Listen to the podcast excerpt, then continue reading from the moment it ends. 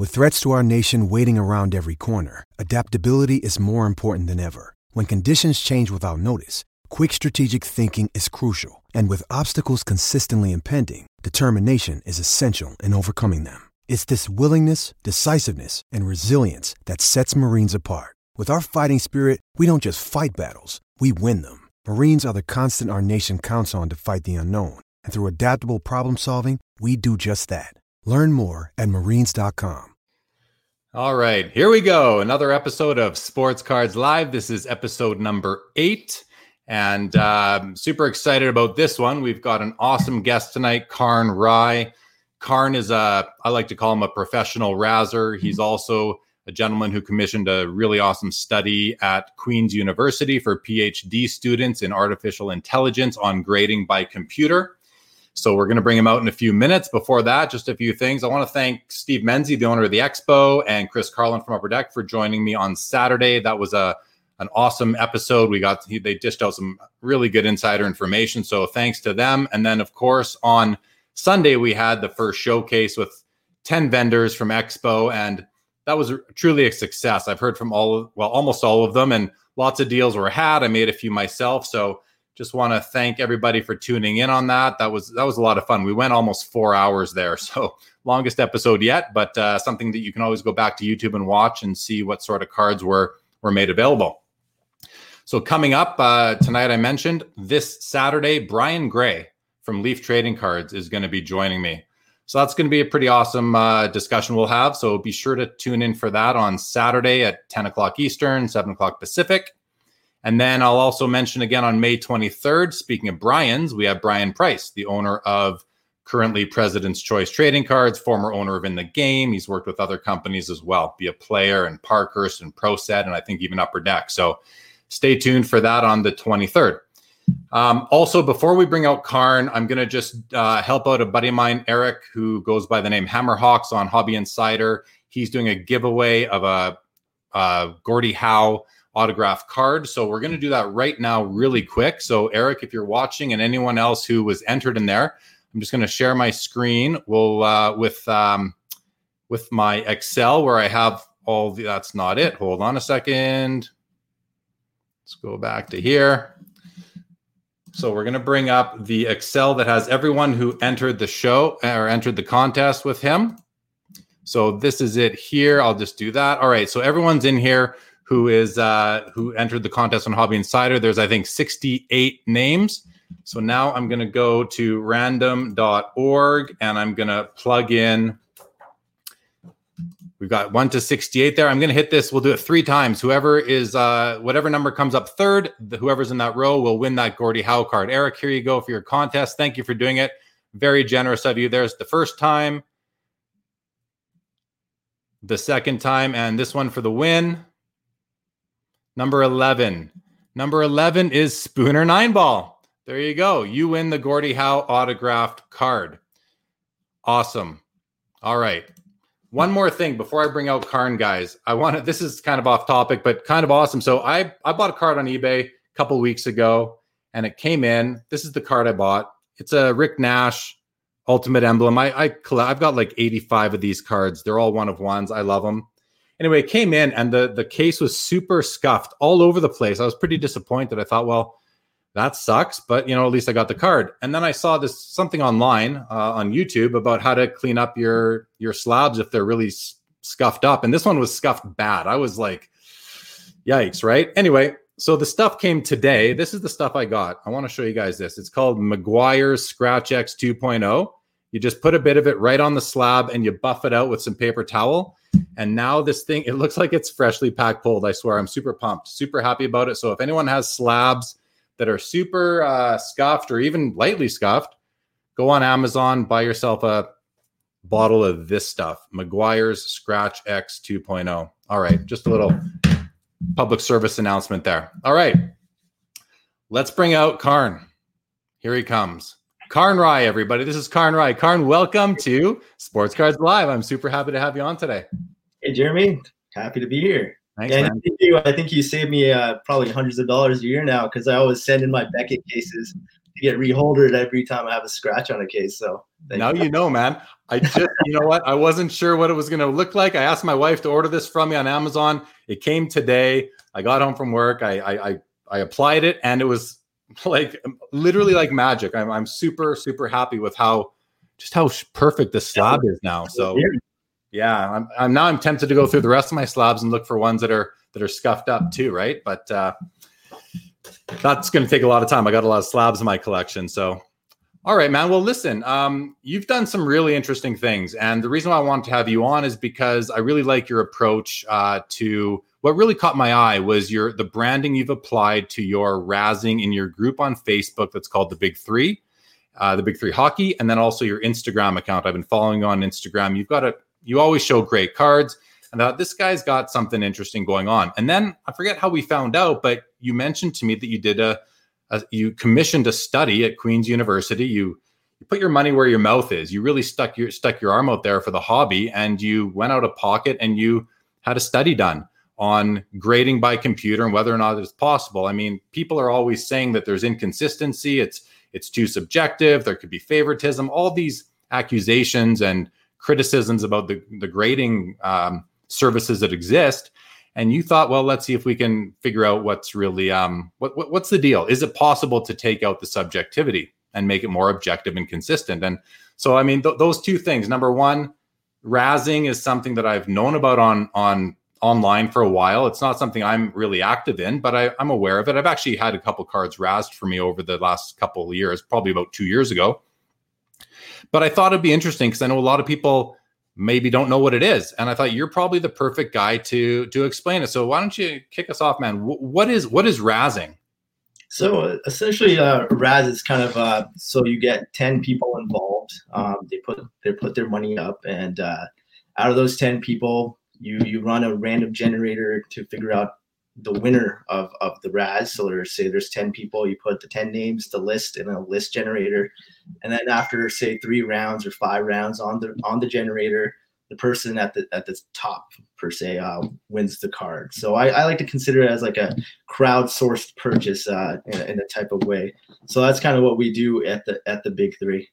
Okay, so so for example, if a card, if you want to sell a card for thousand dollars and you want you're going to offer say 10 spots at $100 each and then you're going to randomize it just like i did earlier with that other prize whoever comes out on top would would win the card and everybody else just kind of gambled and didn't win sort exactly. of thing yeah so um, you you get the chance to win cards maybe you wouldn't uh, buy as a single on ebay or uh, you don't want to put enough uh, put up the full amount of money to purchase that card so it gives you a chance to to uh, to win that card at a fraction of the cost that's okay. That, that, makes sense. I'm pretty familiar with that kind of approach, but I just want people to hear it.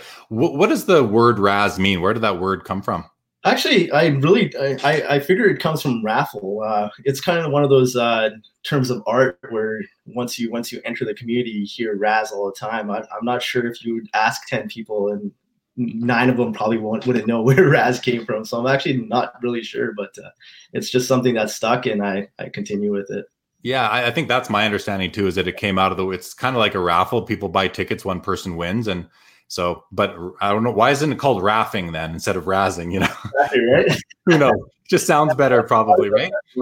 So, so when you know your your brand that you use for your razzing, the Big Three hockey or the Big Three, you know, it really looks professional to me. How did you kind of uh, spot the opportunity and say, you know what, I'm going to kind of take this up a notch and make it more professional and more maybe acceptable to people who may not really understand it or think it's too it, it gets too close to the line of gambling. Yeah. So um so when I first uh, entered the the hockey card community on Facebook, so I obviously entered a lot of groups, and there's some wonderful, great groups out there, and it's really tough on the admins when you have 4,000, 5,000 members, and uh, you have an open sourced uh, situation where anyone can post things.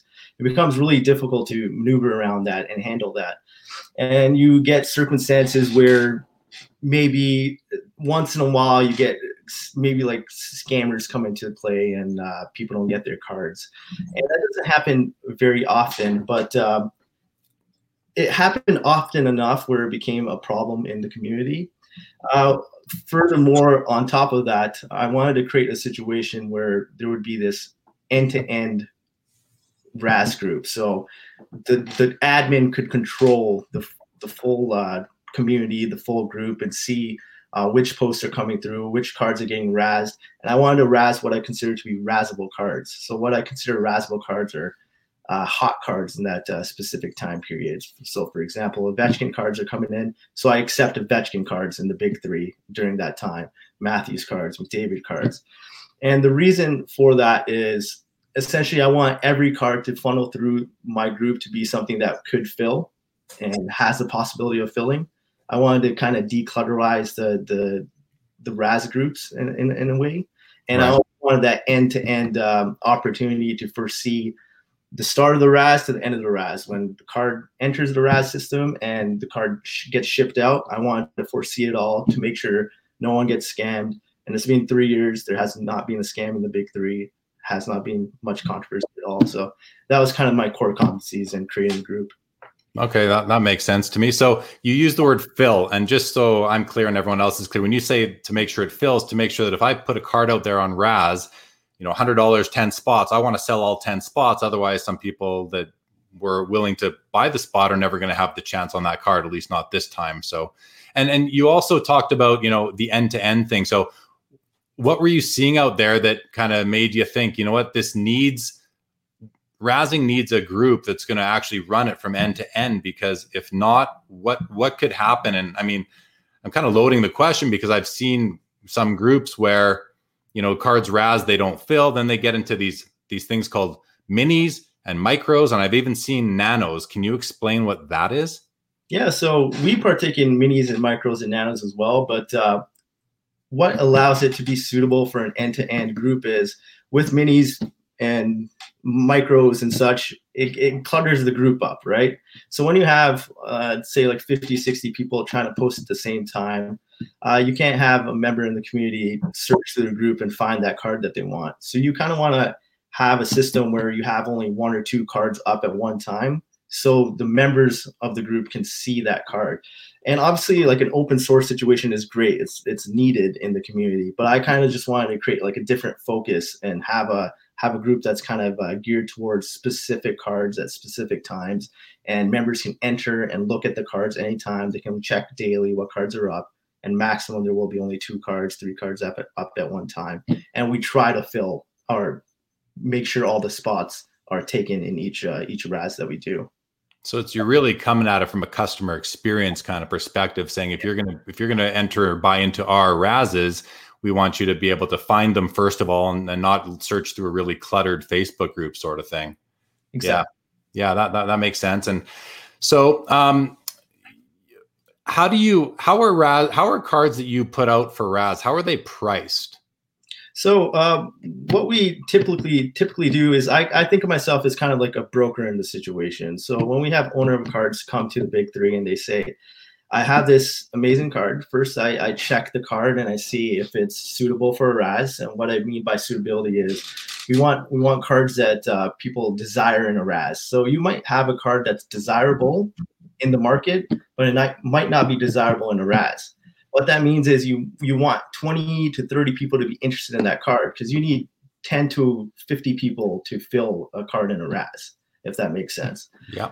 First, I, I, I check that off. Then I check off the condition, make sure I ask the owner of the card, is, is a card mint? I check that off and I make sure the person's reputable, make sure that uh, if, if someone wins the card, they're to get the card. And then I ask, I, I don't look at comps first. I ask the owner, because I'm a firm believer in it's it's your it's your card. How much do you want for your card? So if they say something that's close to the comps, I say just kind of win me over. Why do you think that this card is worth more than the comps right now? Maybe they might they'll show me that the card that ended at sixteen hundred dollars yesterday had a damaged corner, so I want seventeen hundred on mine or eighteen hundred on mine. Or maybe there's an old comp for three months ago and the players' uh, cards have risen since that time. So I'll look at all these factors and I kind of take part in a negotiation with the owner of the card behind the scenes before razzing the card. So in that way, both the owner is happy and the winners are happy in a sense because we're, we're going to try to fill the card. The owner is going to get his uh, his desired value on the card, and uh, we we take our our ten percent fee for razzing, and um, that's three percent less than eBay, and we get and you get to negotiate with the owner of the card as well. So it's kind of a situation where every party wins in a sense. So Sure, makes sense. Kind of reminds me. I don't know if you ever watched Million Dollar Listing, New York or L.A., where the real, the real, the big, the big superstar realtors, and they, uh, you know, a big part of their episodes is always negotiating with the homeowner on what they're gonna list the house for. So you're kind of doing that, but on the on the scale of sports car. And you don't do just hockey. You do basketball, soccer. I know you do those for sure. Do you do any baseball and football?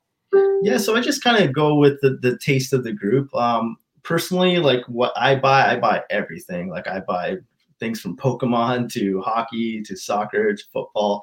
Um, for the group, I just try to to try to test out the space. I sometimes even just tell the group members maybe they're not comfortable with the sport. And I say, hey guys, look, the, this this card is shooting up in value. This is a card that's very desirable on the market right now. Give it a shot.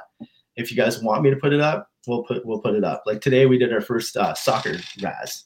I don't think uh, there has been many soccer Razes in uh, in uh, in Canada yet. So uh, that was pretty cool to see, and it filled up really quick. Um, so that's what we try to do. We try to Raz cards that we consider to be desirable in the market today. So the owner can win a card and they can sell that card down the line for more value if they want to, or if they want to keep it as their PC item or a collectible that they want to keep forever. Like that's kind of what the direction we want to go towards. Fair. Okay, cool. So a couple more things on Raz I want to understand. So I see a lot uh, when I do come across a group that has a Raz. I see this comment says buy back 80% or something like that. Um, I have an idea what it means, but why don't I let you explain that just so people listening can uh, have an understanding when they come across that? Yeah, so uh, buybacks is not something that we do because we tr- we try to run our, our RASs legally. My background is actually in the law, so I, I studied law, law school in Queen's University.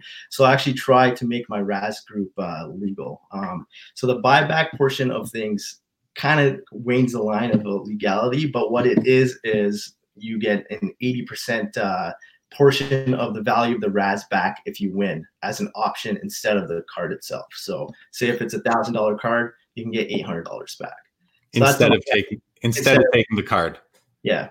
So then the owner ba- the owner of the card basically gets that twenty percent sort of arbitrage amount, if you will, and just gets to yeah. keep it for themselves and go razz it again.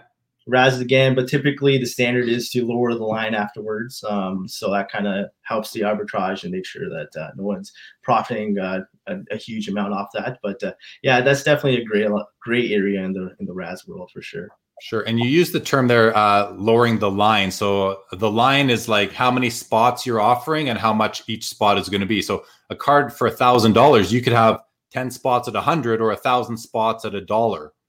Exactly. Right. So, which actually makes me brings me back to the question earlier about um, micros or minis, micros, and nanos, which are different levels of buying into the RAS. So, I think the way, and for, correct me if I'm wrong, but I think the way it works is if you're doing a RAS for a thousand dollars, 10 spots, that's a hundred dollars a spot. You can then say, okay, now we're to RAS off, say three of those hundred dollar spots. So we're to now, that's $300. We're going to now sell 10 spots at $30 each. And the top three winners of that would win each win a spot in the main RAS. Is that kind of how that works? Yeah, exactly. So that's kind of uh, used in uh, circumstances that perhaps there is interest in a card, but uh, the the the buy in is too high or potentially too much of a, a, risk for someone to enter. So they they perhaps might take a shot at what is considered a mini, and with the mini you have a chance to win the main spot. So that's kind of how that works, and that that's kind of used in those in those large cards uh, over five hundred dollars, over a thousand dollars. Um, we've raz huge cards like a Matthews Cup when it first came out, ten thousand dollar card at the time. We tried uh, a McDavid Cup uh, uh, BGS nine at one point. We almost got it done, but uh, uh, we were a little short on that. But uh, micros and minis kind of help uh, that that type of situation. Okay, that, that's cool. So so it goes it goes main, then yeah. it goes mini, yeah, then micro, then nano. So you can. I've you have a long time, so I, I, just I've seen them. I kind of look. I go, wow, that's that's kind of yeah, really that, it, right? That gets tough. Because I guess you, but if you're going to buy into a nano, which would be the smallest possible way, for, for a dollar into a thousand dollar card, you do have a chance of winning that card I've for a dollar. Um, actually, we we uh, razzed uh, a Matthews High Gloss Young Guns uh, about two years ago, wow. and I think it was a nine nine thousand dollar was the value of the card. Um, someone won the card for about sixty bucks around there, fifty five dollars. So it wow. does, and so it's it's a, it's a great. That's run. a big win. That's a big. One. All right, I'm just going to go to a few comments. We've got a bunch coming in. First of all, Andy, no, I cannot see your name, brother. Uh, so give that another try somehow. Um, I want to get down to. Uh, funny name. I'm not sponsored. I just I just bought that stuff. Uh, this here, I'll show it again. This is the Meguiar's Scratch 2.0. If if anyone knows anyone at Meguiar's and they want to sponsor this episode or this show, bring them on. Happy to do that. Um, it's and and I just want to show it again because it's called Meguiar's. There's an A in there too. M E G U I A R apostrophe S. But you shouldn't forget that picture. I went hunting for that at Walmart about a week ago in the I thought I was I went online they said it would be in the automobile section and and, it wasn't. So anyway, there was none and uh, but my wife ordered it for me, so that was pretty awesome. Um, here's a great question from Brett Karn. This is for you. Do you keep a historical archive of your past Razes? Yeah, I actually used to uh, keep a keep an archive of, of my Razes, but I actually uh, in I was speaking about earlier, the cluttering of, of the group page. So I started uh, deleting the old Razes past uh, like a month or 30 days. So uh, we do have kind of an arch- archive of the last 30 days on the page. Okay, very cool. Um, so Brett, there you go. And then uh, Cardboard Nostalgia asked, is there a concern about running your entire operation on Facebook? He's heard that Facebook is cracking down on certain Raz groups.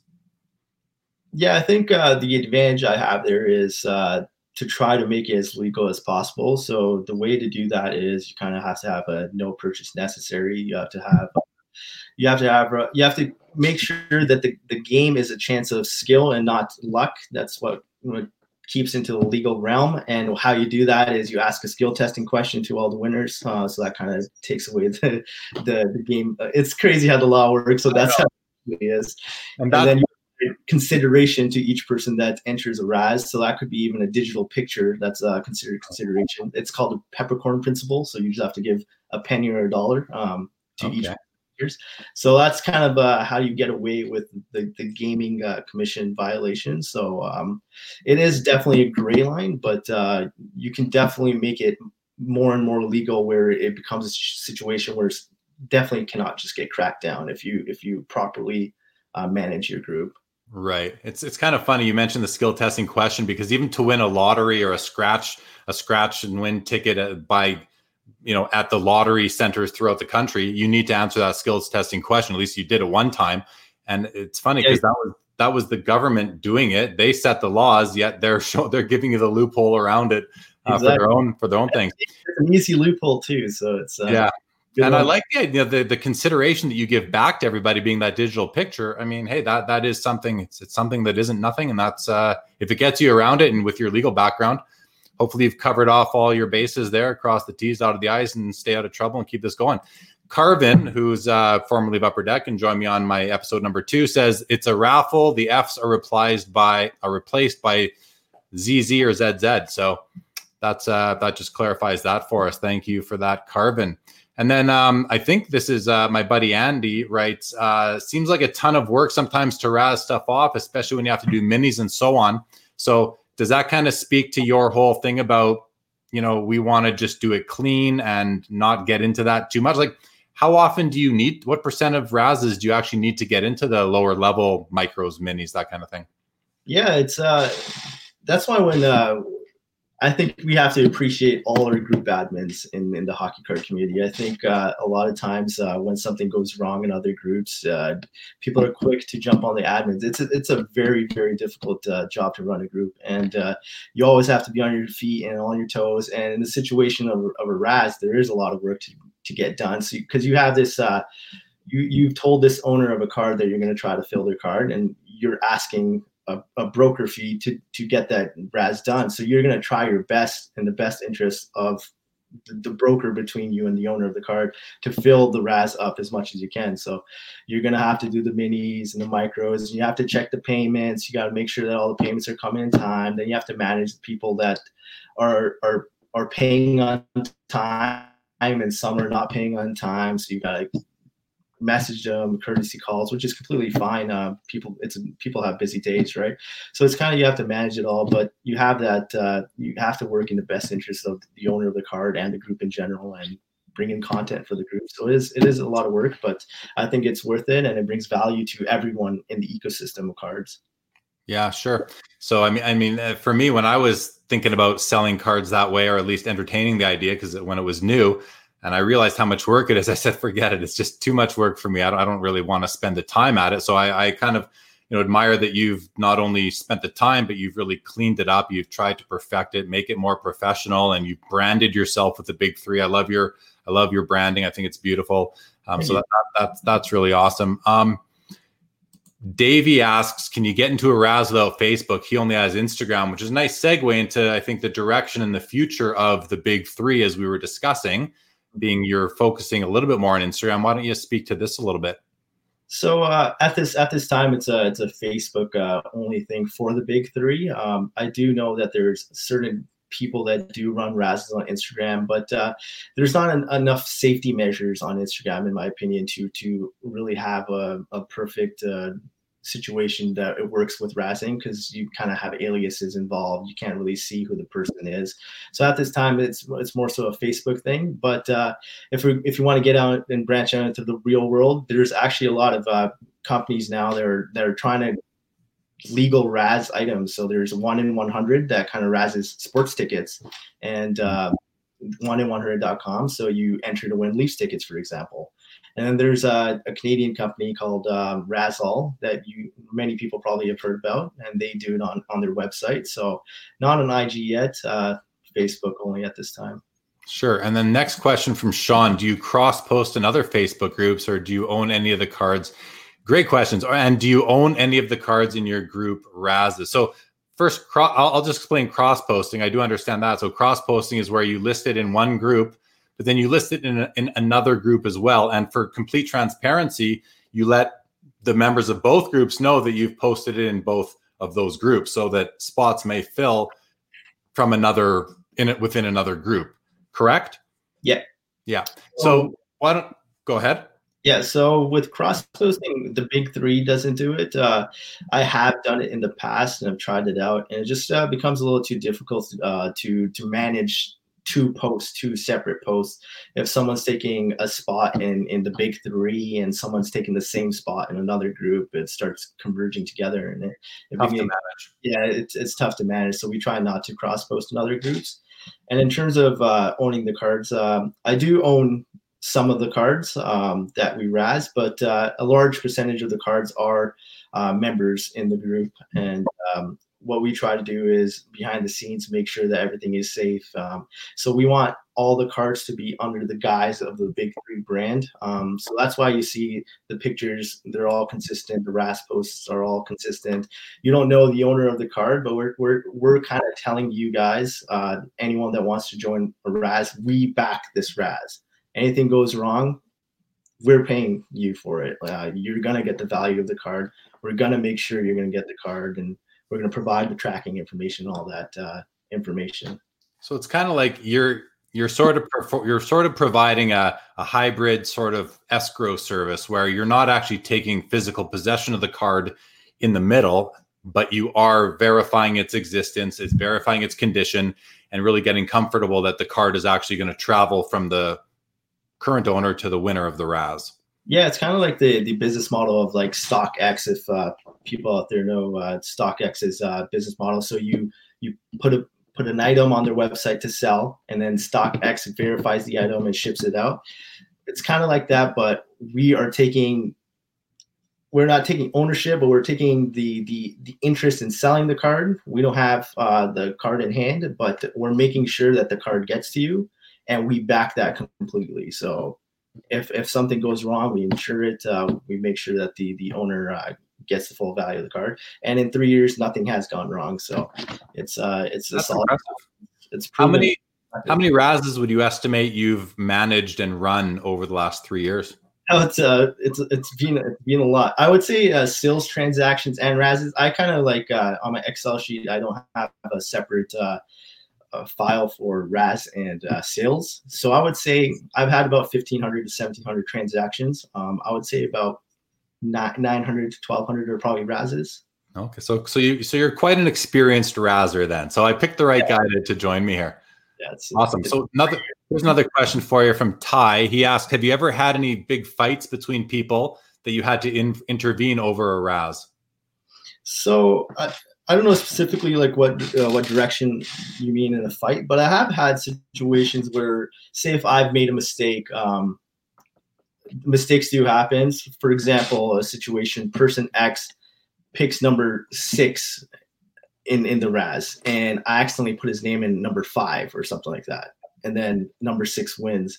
Then the other person wants the card, and and I make sure that I have all these rules written down, and I follow the rules. There's no there's no loyalty to to a certain member because he pays more money or spends more money. It's the rules are the way it goes. So I have them all written, and the rule is if you pick the number, you, you that's the number you get, despite what is shown on the list. So it's kind of so fights do happen, but I have effectively kind of minimized uh, the the the fighting going on, but it happens rarely, not too much. And I would say that the members of the big three probably don't haven't seen much of it. So if it does happen, be on the background anyways.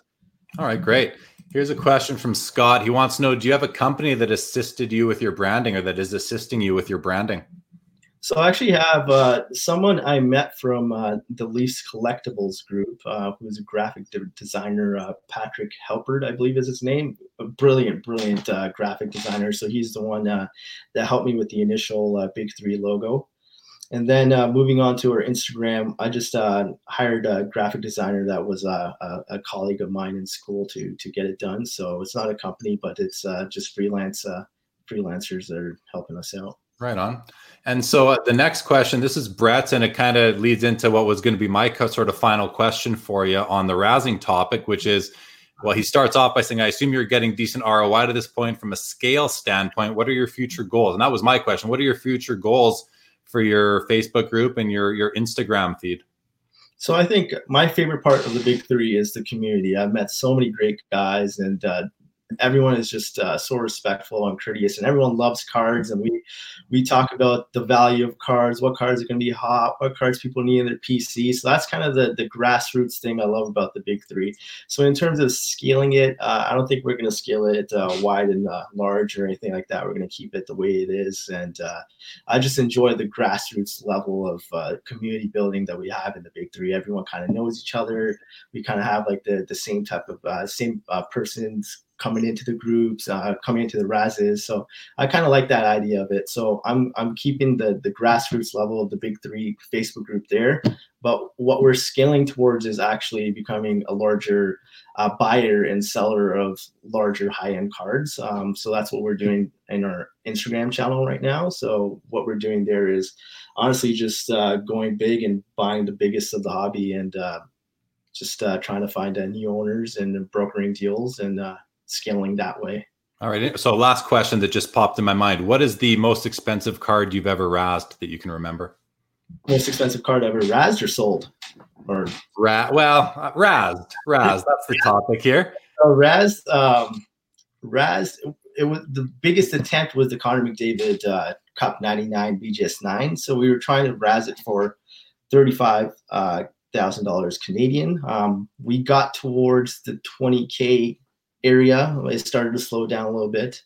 It was during the expo time, um, but uh, it didn't fill. But it ended up selling at the expo for 37k Canadian. So it was actually a deal uh, for the Razzers there. Um, so yeah, we tried, but it didn't fill. So the one that filled was I think we've had uh, we've had a 15k card probably.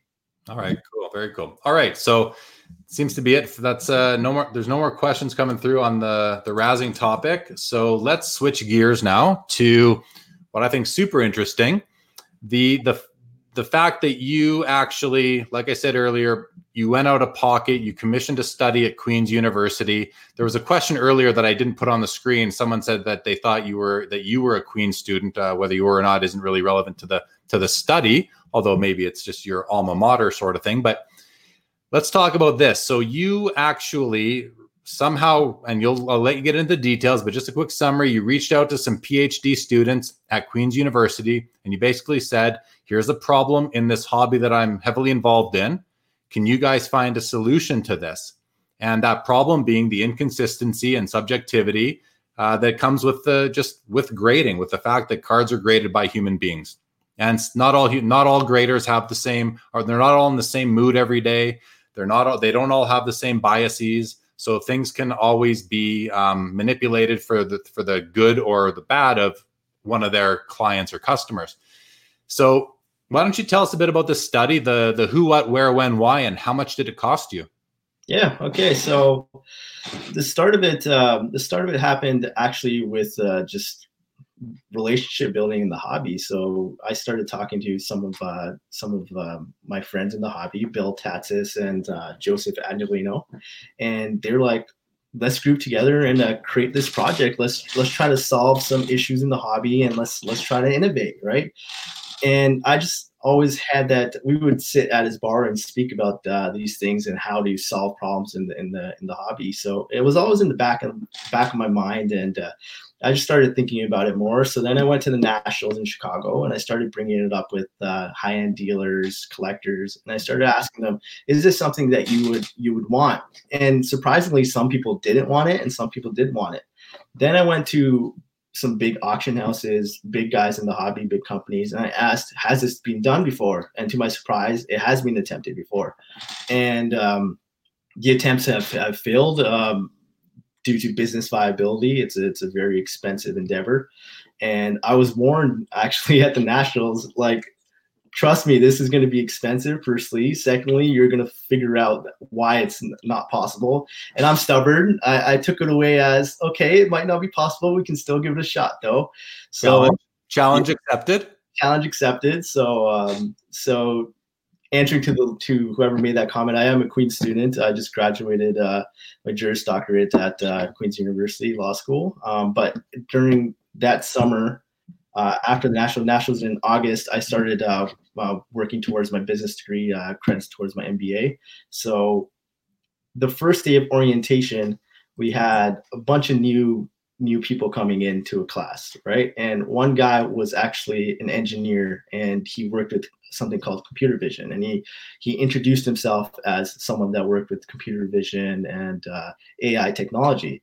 And all the things that i learned through the summer and these conversations at the bar with bill and joseph uh, they came together. And my first meeting with this gentleman was basically hey i, I sell car i first of all i bring up cards all the time at parties everything. So the first thing i thought about was hey i, I sell cards. There's this big problem in, in cards. And um, how can we solve this situation using artificial intelligence and computer vision.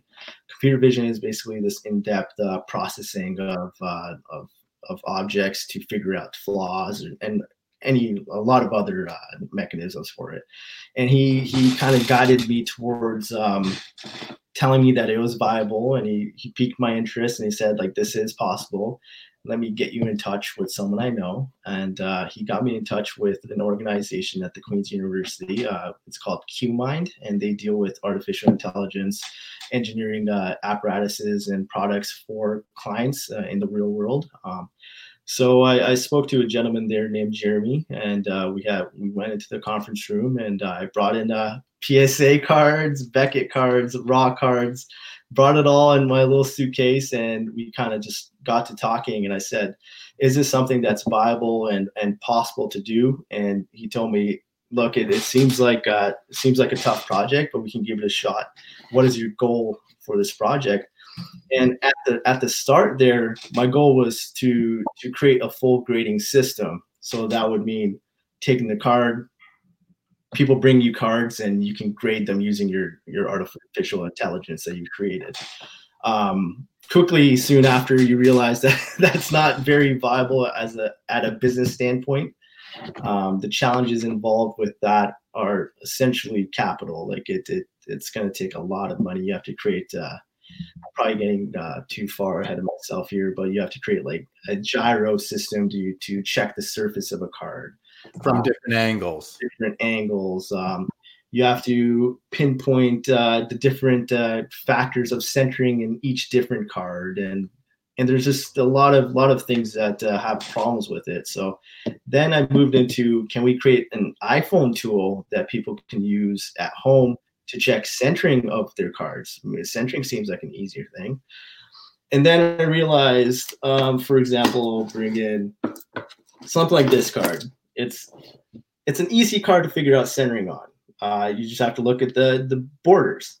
Yeah. But it's it's easy for a human to see that, but a computer just looks at this as a raw data, a raw picture. They don't. The computer doesn't know um, that this card is any different than, for example, this Zion card. This Zion card doesn't have have any borders. So how is the computer going to see what the difference is between these two? So you have to figure out the data point of what centering is on this card and what centering is on this card.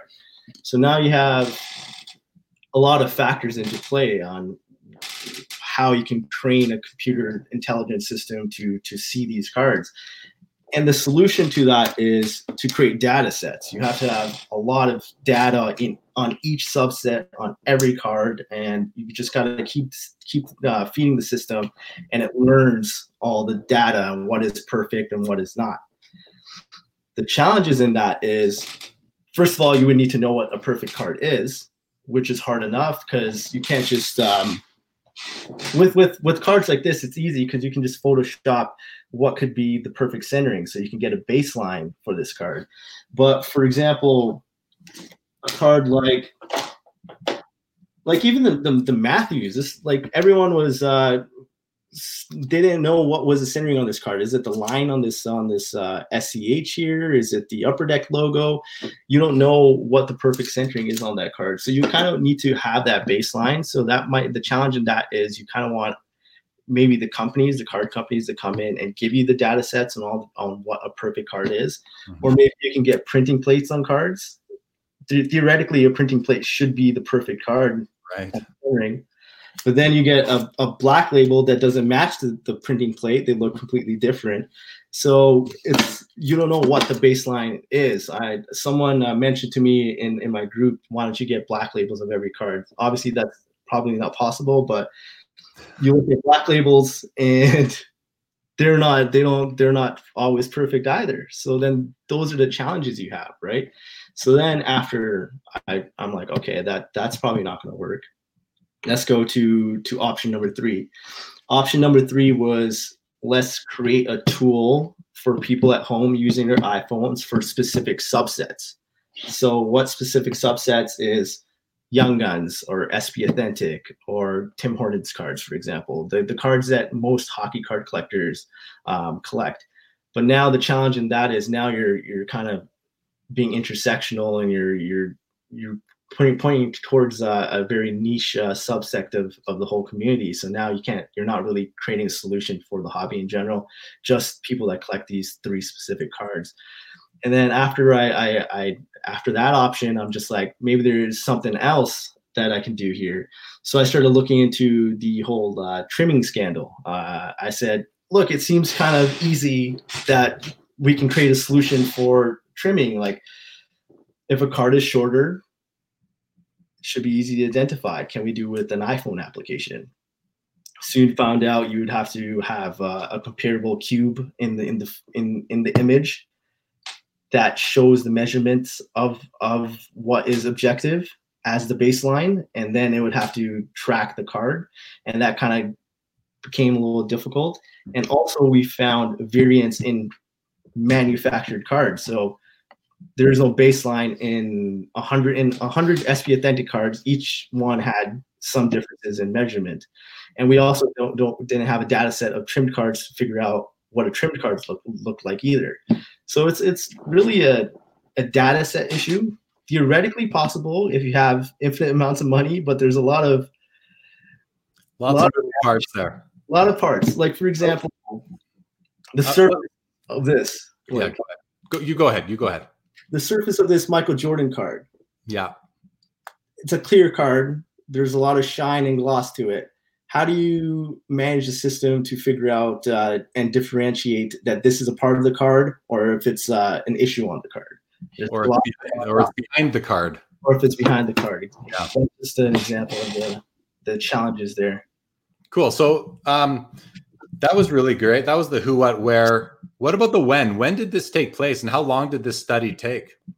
So um, the study, I, I, got started quick. This is first day orientation. Um, I talked to uh, this gentleman that walked into our class, and by the next month, we had it going. We had it started. I paid paid for the whole uh, the funding of the research, um, and we had, uh, I believe, five um, computer intelligence uh, people working on the project for eight months. So uh, eight months. Eight months. Yeah, yeah, so they would work about um, I would say two to three hours a week on it. Um, and they would just uh, look at different options and uh, figure out how to do this. So, uh, yeah, um, I would check in on them. We do uh, Skype calls. Um, I would, I would, come into the conference hall sometimes, and they would show me like what's the, what's the challenges, what's the issues, what did I want from this project, and yeah.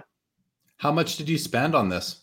So of your, own money. This is his own money, everybody. Too. This guy went out of pocket trying to find a solution for all of us in the hobby, really, because I think the the inconsistencies in grading is a pervasive problem across all sports, all countries, all collectors, all investors, all hobbyists, really, anyone involved. How much did you put out of your own pocket for this? So my cost was actually cheaper than what it would have cost if I didn't uh, go outside of an organization. So I spent uh, fifteen thousand dollars on the research portion of of the project. Um, to take it to operational ability, even the baseline uh, software that we created and take it into a commercial product, it would have been a further hundred thousand dollars, and uh, that was just a, a baseline operable software that we created right now. And that's just like figuring out centering and edges and corners and surface of SP Authentic, Upper Deck, and uh, Tim Hortons cards. So right. now look at how the business viability of any card and every card. So uh, it's a it's a big project for sure. For sure, man, for sure. And I mean, we we spoke earlier, and one thing that I think was interesting was that to really make this thing work, you and it, it speaks to the data sets issue. You would need copies of every card ever made if you're if the company who would actually purchase and use this technology would be open to grading any and every card just like PSA, BGS, SGC, just like they do. So that would have been quite the challenge as well. Would it not have been? Yeah. So I think a, I was trying to think of ways to maybe make it happen on maybe not even every card, but on a wide scale, maybe create an open source project where people can kind of uh, build into the data set. But even just thinking like one person can't do that, but maybe a business and company theoretically can do that. Uh, it is possible if uh, everyone works together for it. But uh, the thing the question I started asking myself when I wanted to answer that question is, does everyone want this? That's that's a big thing too. That maybe not everyone wants this uh, wants this objective uh, understanding of what a card would grade. So uh, before you, Karn, before you jump into that, because this is an interesting piece that I know we're going to talk about. You you call this the gamification aspect, but before you do that, I just want to show everybody because Karn actually sent me the what's I bet what what I guess is basically the executive summary of this study. So I'm going to throw it up on the screen, and you guys can see what he actually paid for. So let's bring that up right now. So guys, this is what it, this study was called the Trading Card Vision System. You can see it's got you know the authors, the the, the AI students that he worked with, or the PhD students that he worked with. You know, we, there there's the there's the abstract basically I, I, won't read it out loud or maybe i will. You know what i will? It says this trading card vision system is an application that will automatically determine the physical card quality of trading cards. It's designed to detect edge quality the logo centering quality in trading cards to be able to assist in card grading. And then it goes on with some stats. A simple web application was also developed to allow a user to easily interface with the system. So there's an introduction there's some related works they define the problem they got into methodology, corner detection, logo centering, edge defect detection.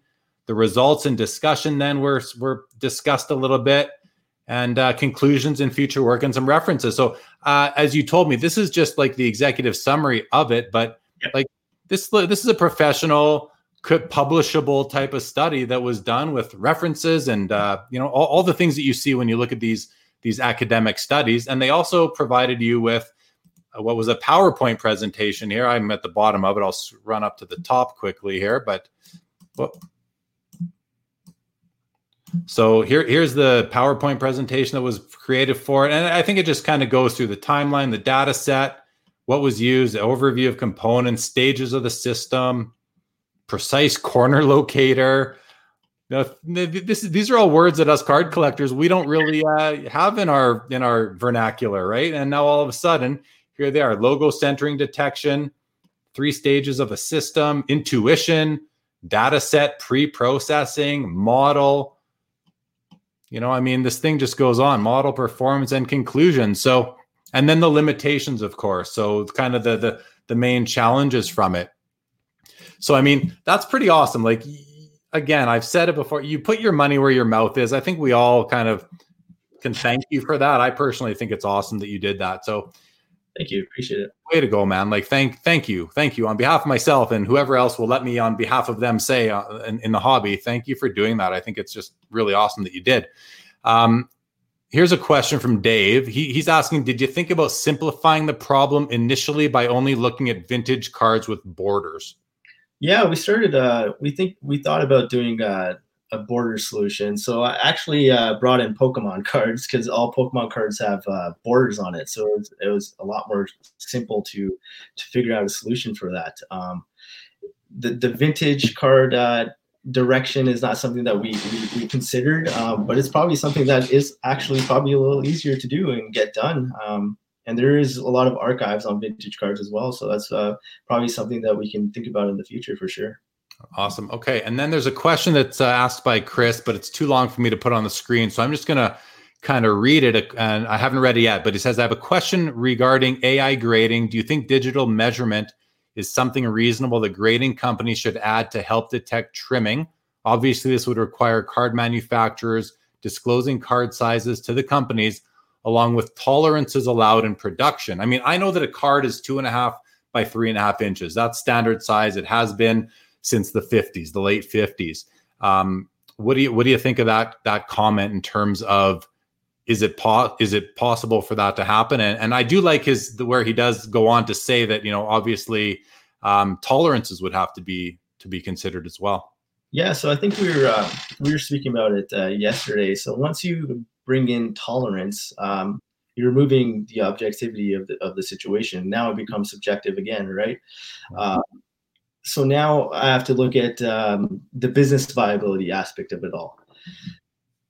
These graders look at thousands and thousands of cards, and the card companies are creating thousands and thousands of cards. So, and we all we already see a backlog with with grading companies. So if you add another situation where they have to uh, check each card and see if it's trimmed and what the perfect measurement is and ideally and idealistically, we do want that to occur. But in a, in a business sense, it may not be possible. And if it is possible, then as I mentioned previously, we found that manufact cards straight from the manufacturer have variance in sizes. That's why I think the trimming situation is a little bit scary in a sense, and it is because uh, when you see a trimmed card that passes grading, this is not a, usually not a card that um, looks trimmed like like by just looking at it on the onset. Um, so because, because because it's still within those tolerances, and yeah. if you if you I, I believe if you even look on the, the the grading standards of the big companies, it even says that they do allow a tolerance for the size of the card. And I mean, you can take a stack of cards and hold them in your hand from various different eras, and you'll feel different sizes just in your fingertips, right? Yeah. same product. I can provide probably an example that a lot of people listening here would, will probably agree with. Um, SP Authentic. Some people have SP Authentic cards that fit fit in one touches. Yeah. Some people say that they're too large for one touches. I just opened it from a pack. This makes no sense. That's the variance that we see. So how that's why I kind of feel a little bad sometimes for graders uh, because it's like it's it's really really difficult to catch every card when when you're a human, right? And that's why you want to add the computer AI system. But then there's still the issue of variance. So you kind of have to have uh, the the card to be objectively one size all the time from the manufacturers. Yeah. have a perfect solution. So that's kind of the the challenges involved. And for that to happen, you got to get into their printing vendors and all that. And I mean, I you know, I, I believe that a lot of these cards are are cut.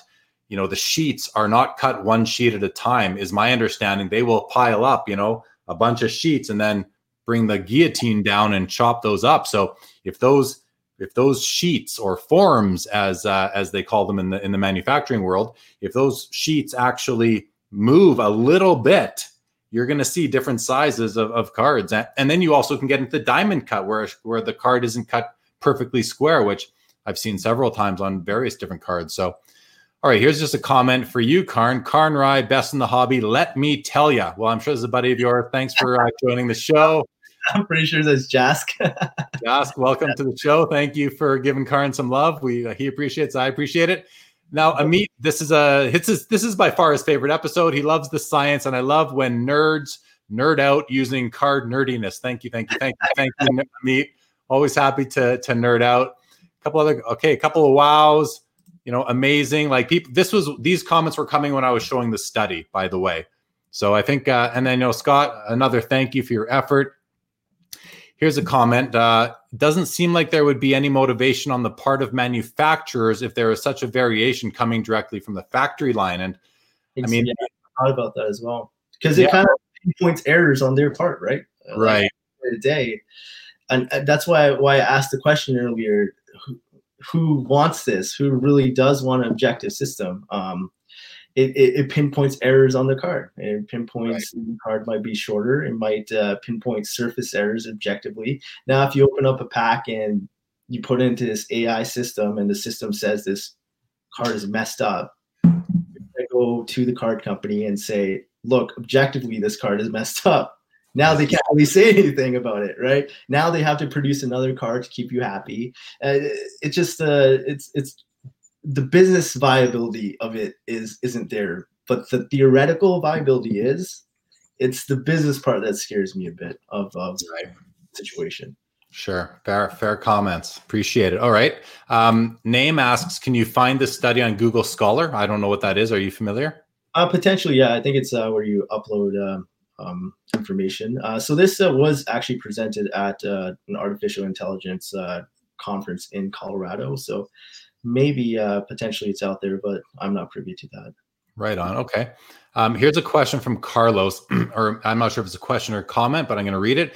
He said, because it's too long for the screen, he says, I agree that subjectivity comes into play with tolerances, but I think having a streamlined version of the tech to assist the human graders would catch obvious trimming if it falls well outside the tolerances. That's where the value could be. And I do agree with that, with, with that, mm-hmm. Carlos, but I do just from following all the threads on especially blowout regarding the trimming scandal from last year. These trimmers are very sophisticated and they know what the tolerances are and they're making sure that they're not trimming beyond that tolerance. So, you know, I, I, obviously there are some amateurs, or I don't want to call them amateurs, but um, there are some people who aren't as good at it, and they would likely be able to get caught by that. Anything to add there, Karn? Yeah, just the aspect of using it as a tool. So that's kind of uh, the direction that we uh, ended up thinking about going. Uh, use it as a tool for the human instead of replacing the human. That's kind of the the the philosophical debate as well. Like, do you want to replace the human? So maybe it's a tool that can be used. So that's kind of what we kind of were th- thinking about doing. Just having it as a centering situation or maybe allowing the computer to look at centering the edges and the corners but the human does the surface of, of the of the card because that's the the hardest and most difficult uh, thing to to find a solution for. So yeah it's possible that we can create tools that help graders to make things uh, more efficient Perfect. So, and just to, you mentioned that surface is the hardest. So, we, in our discussion uh, yesterday, you mentioned that corners and edges were the easiest to get around, and it really came down to centering and surface. Those are where the truly the biggest challenges lie in the proper technology being developed. And then, of course, if that happens, now, now all of a sudden you need the capital investment to, to roll out a service. So, um, awesome. Um, Here's a question that uh, that doesn't necessarily relate to the study you did, but uh, Seabass is asking about thoughts on SGC, and I do want to address this because I think a lot, you know, I follow. I, I'm I follow a lot of the basketball discussion that goes on on the on the on the internet, and um, it seems to me like a lot of these basketball collectors they don't even know that SGC has been around for longer than PSA. They're one of the originals. They were around long before Beckett was. And I remember being at the National in the mid 2000s, and there were as many cards graded by SGC as there were by PSA. So they've been around a long time. And I think they're just, you know, with all the, the, the controversy, the scandals, the trimming scandals, and of course the wait times, they're now looking at this as an opportunity to come in and say, "Hey, we want we want a piece of the market. We want some of your business." And I think it's a great time for them to come in. And I was watching on Cardboard, uh, yeah, Cardboard Chronicles. Uh, Josh, Josh, who runs that YouTube channel, he had one of the managers or, or the, one of the guys who runs SGC on his show just last week or so, and uh, and that guy addressed the community basically saying, "We want we want your business." This this he was a he was a youngish guy, but a real real he seemed pretty seasoned and polished for a, a younger fella, and um, I think that they do have a, an opportunity here to get a piece of the a piece of the market share, piece of that pie, and and but but we have to remember they were around as long longer than uh, than Beckett's been around for grading, so they're not a new company. They've been around as long or longer than than PSA has been. So to the question, thoughts on SGC? My personal thoughts on SGC, Seabass, and everyone else. Um, you know, it really comes down to what you like, how you like your cards to look when they're slabbed. That's one thing. I mean, that's really, I like a card that I like to look at. And I think slabs do dress up the cards quite nicely. You know, one touches do as well, much more than a top loader does. But I like a slab for a couple of reasons. You get the protection, which other holders offer as well. I get that. But you get the protection and then you get the information on the card too. So you always, have a reference if you're going to scan it. It's easy for people to understand what this card is. Whereas in a one touch, you may not un- know what variation it is if you're just showing the, that front of the card. So that's my take on SGC. Karn, do you have a, an opinion? Yeah. First of all, um, during my during my uh, business program, I actually spoke to the director of the NBA, and like I said, I'm a card geek, and I always talk about cards. Like it's one of those things that I always do. And I was actually speaking to him about the trimming scandal in cards, and I told him uh, about last summer or two summers ago, I said, this is the time for the third company, SGC, to come in and take over some market shares. It's a perfect opportunity. Uh, PSA was going through their thing, and Beckett has backlogs. It's taking too long to to grade cards, and the time it takes to grade cards is a reason why even the computer AI uh, idea came in, right? And SGC did that. They they marketed well. They changed their label. It, it looks a lot better. I still have reservations, like you said. Um, the dress up portion of, of the grading is uh, is what what my major reservation of SGC is. It just uh, to me doesn't look as appealing as a, a, BGS holder or even I even like PSA holders. I know a lot of people uh, think they look cheap and plastic, but for me, I do enjoy having like 10 PSA 10s in a row, for example. Yeah. Just the, the, the perfectionism of it, I really enjoy it. Uh, but I think terms of the grading standards of SGC, I think they're phenomenal. Like I took, I, I spoke to Peter Steinberg, who's the gentleman that runs uh, the director of business operations at SGC, and we had a conversation. And it's clear that they know how to grade cards, and they're they're efficient, and they may be better than Beckett and PSA at grading cards. Um, but it comes down to spending money on how you want your card to look. You're not going to spend $35 to make your card look worse than a Beckett card, right? For example. Right. So my, my think is uh, my my thinking and thoughts on it is great company. I think it, there's a gap in it. You can get SGC cards, modern cards for cheap. And for example, if they change their labels in the future and they make them look more appealing, potentially you may find cheaper SGC cards that may look better in the future if they do change their labels. So sure. yeah. that's my, my strategy on SGC right now. Yeah, I, I, agree. You know, the the one I, I, see another facet to this too, though. In addition to you know, you have to like the way your cards present. The other issue is what's the market? How's the market going to react to these cards? So if I have a Wayne Gretzky rookie card or a Michael Jordan rookie card, and I'm going to get this card graded, I want to get it graded by the company that's going to give that card the highest value. Because like it or not, like it or not, certain grading companies ha- add more value and you know psa has built their pricing model on that. They charge you based on how much you value your card at right? Because they know that a card in their slab is going to give you an asset that's worth more money. So they want a piece of that which which i think you know there, there there's there's i can see both sides of, the, of that uh, of that approach. But i think that the biggest challenge sgc has is converting all the people who are currently loyal to PSA or Beckett or PSA and Beckett grading. So I, I, see that as definitely as a challenge. A couple of hellos. Hey, Richie, thanks for joining us. Rich was uh, my guest here a few episodes ago. Nice to see you. Carlos says, Hi, Rich. Great. Okay. Thank you, Carlos. Um, and Andy, I still do not see your name. I apologize. Uh, Carlos makes another astute comment. Pre war would be a nightmare if you're talking about standards being all over the place. Yeah, exactly. Right. Speaking of, I do have a, I do have one SGC card in my collection. It's one of my favorites. Is I have a 1933 Babe Ruth, the number 53, the yellow background card, in an in an SGC holder that I picked up several years ago. Sorry to bounce back to this. I, I wanted to, mention this earlier, but just for me personally, it's the only SGC card I have, but it's a special card, and and I'm not even tempted to cross it over to another company because I just want to leave it. I love it, and it looks great in that older holder. Um, what what I would add to that is I think SGC looks great for certain cards. It's yeah. kind of it's kind of a thing where it really looks good on certain cards, but certain cards it doesn't. Uh, so it's like one of those things where uh, they kind of have to fix the, their model and make sure that their label looks good on every single card. Maybe switch uh, the the case for modern cards and vintage cards because it looks great yeah. vintage cards. That's for sure. Yeah, agreed. Agreed.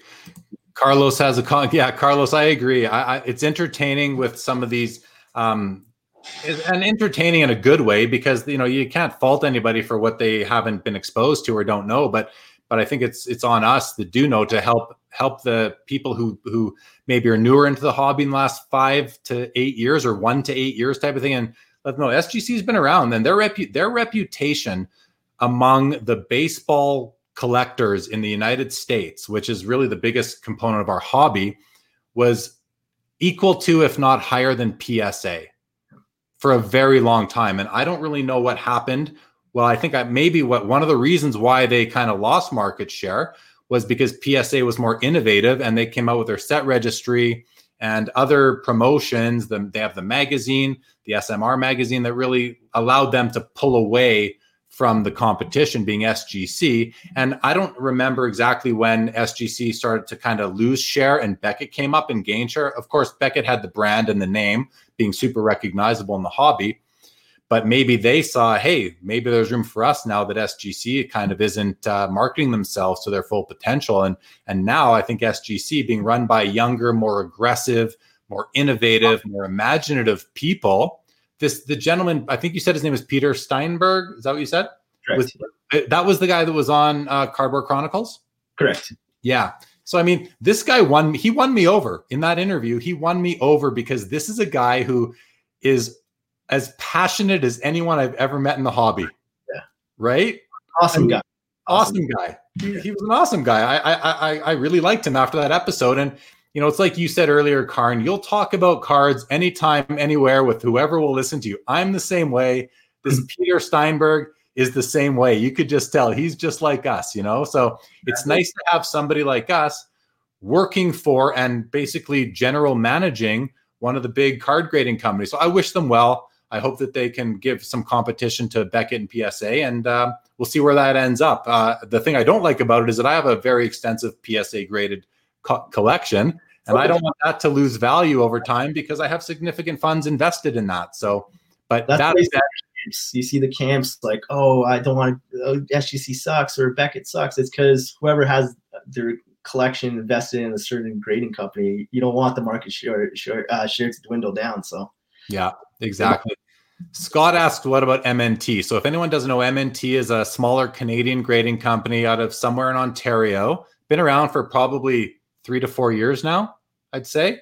Yeah. And, you know, um, I don't really have many comments on MNT. I don't own any of their slabs. Um, I've seen them set up at shows. Uh, you know, they they they walk around the show and they give out their flyers and they're trying to promote their business. And two big two big cards in MNT. There you go. Two of their slabs. Their slab, it's their slab's very Beckett-esque, if you will. It kind of looks and feels like a Beckett slab, but they they have a they have their own branding, which is actually quite nice. Um, I think their biggest challenge is just branding and and brand recognition in the hobby and credibility as well because you know Beckett has credibility from the magazine. They've been in the business since the early 80s. PSA is just they were the first to market really or SGC. MNT is brand new and I think that their biggest challenge is really has been and might continue to be um, credibility. And not to say they don't grade well or they don't grade tough, but will the market embrace them to make that business a, a viable going concern? I don't know the answer to that. For me, it's core, core competency. They, they have to provide something that's better than PSA and Beckett, uh, whether that be pricing, whether it be a better holder, or whether it be customer service or whatever it is. They have to find their niche and figure out a way to attack that strategy. I think so, but maybe in the future that uh, they can uh, work towards that a little bit. Yeah. Okay. Justin, if you're still there, when did this sucker start? We started at uh, we started an hour and ten minutes ago. This whole episode will be available on the Sports Cards Live YouTube channel shortly after we end it, which will be you know in about half an hour or so, uh, unless we end earlier or go longer. But um, all the episodes are available on the YouTube channel. Everybody, if you if you're willing to, please go there. Please subscribe, like the videos. It's kind of cool. Just to, I like seeing the subscriber count go up. I think it was at about 175 before this episode, and I needed to get to 100 to get a dedicated URL for the YouTube channel. And then I also learned you have to be around for 30 days. And I'm not sure what day I created this, but I don't think I'm at 30 days yet. So one of these days, maybe tomorrow, I'll be able to do that. But if anybody, if everybody doesn't mind, please go to the YouTube channel, subscribe, leave comments there if you want, whatever. Appreciate it very much. Thank you very much. Um, all right. Barry has a comment. Upper Deck Beckett both have massive struggles, but their names are iconic in the hobby. Brand names are huge. Yeah, I mean that that's that's just the fact. That's just the fact that you know first mover advantage is something that is is present in every industry, and those guys were there. I mean, PSA especially, and it's not you know first mover advantage is is big in a new business or even a new industry or a new region but in this case, it's like you've just got these companies that are so entrenched to knock them out of those footholds. It's going to be tough. SGC, I think, has the best shot by a mile because they have been around since the, I believe, since the early to mid '90s. So, and they they have a lot of loyal loyal following in the in the U.S., especially in the vintage baseball area. So, and to add to that, if they continue to get more customers, uh, how are they going to deal with those same massive struggles, right? Because if they get more cards coming in, they might start seeing those same issues come into play as well. So, well, you know, Peter did address that exact topic on Cardboard Chronicles, where he said, you know, we are going to move into a bigger space to accommodate the more the more more staff, more grading staff, because if you're going to send us the cards, we're going to hire people to do that. Like they're they they want to grow their business, they want to grow their footprint, and I think they're going to. You know, he convinced me, so I guess we'll we'll see how it we'll see how time time will tell, right? Time will tell on them.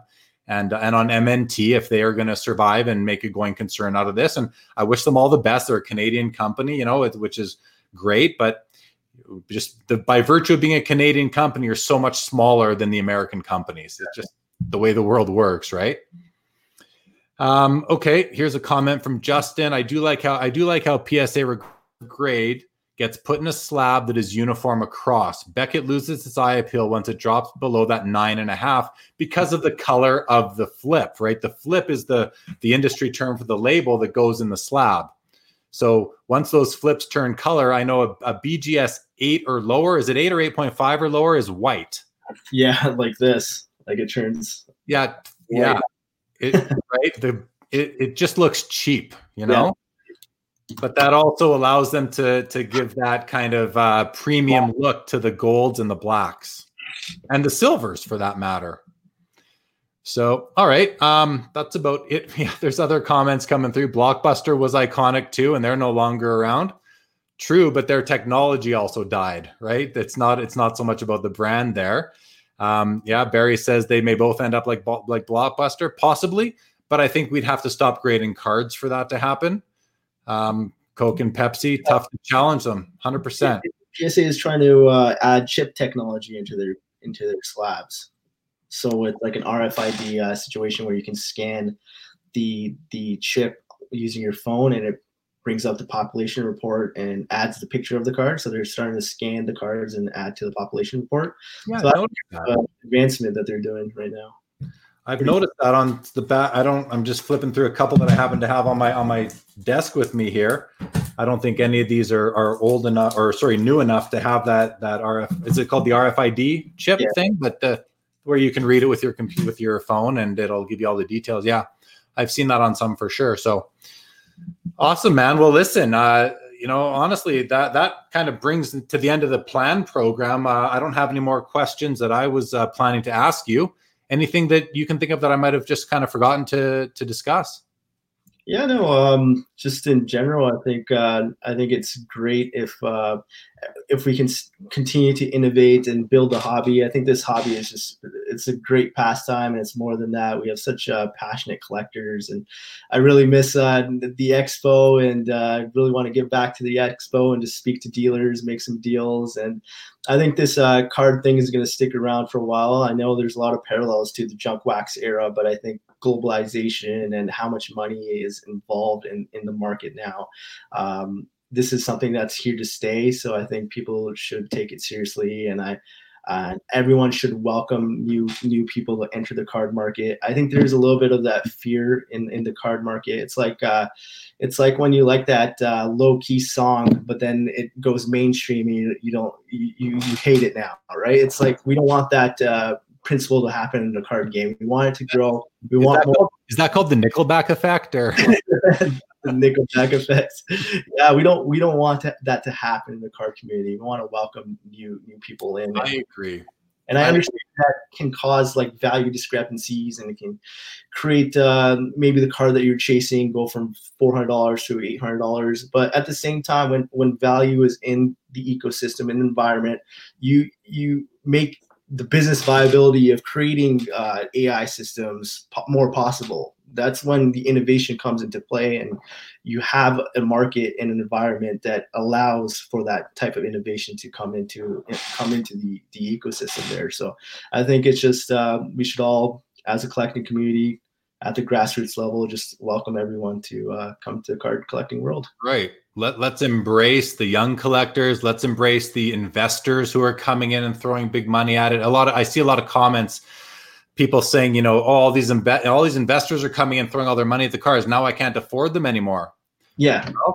i mean that I, is that a good thing or a bad thing? I mean i for some people it's a bad thing. For i guess if you hold those cards it's a good thing. If you don't hold them it's a bad thing because they maybe are permanently out of reach for you now and there's there's always uh, there's always a card that's overseen and overlooked, right? So it, it, makes it more fun to find those gaps. But I do understand, like I, I am sympathetic to the collector that may have a list of cards that uh, they want to go through in the next year or two to find, and then they get to it and it shoots up quadruple value. And look, not like that's hard to take and handle because it's like you have a budget going you get mad at the investors and the flippers that are coming into the market.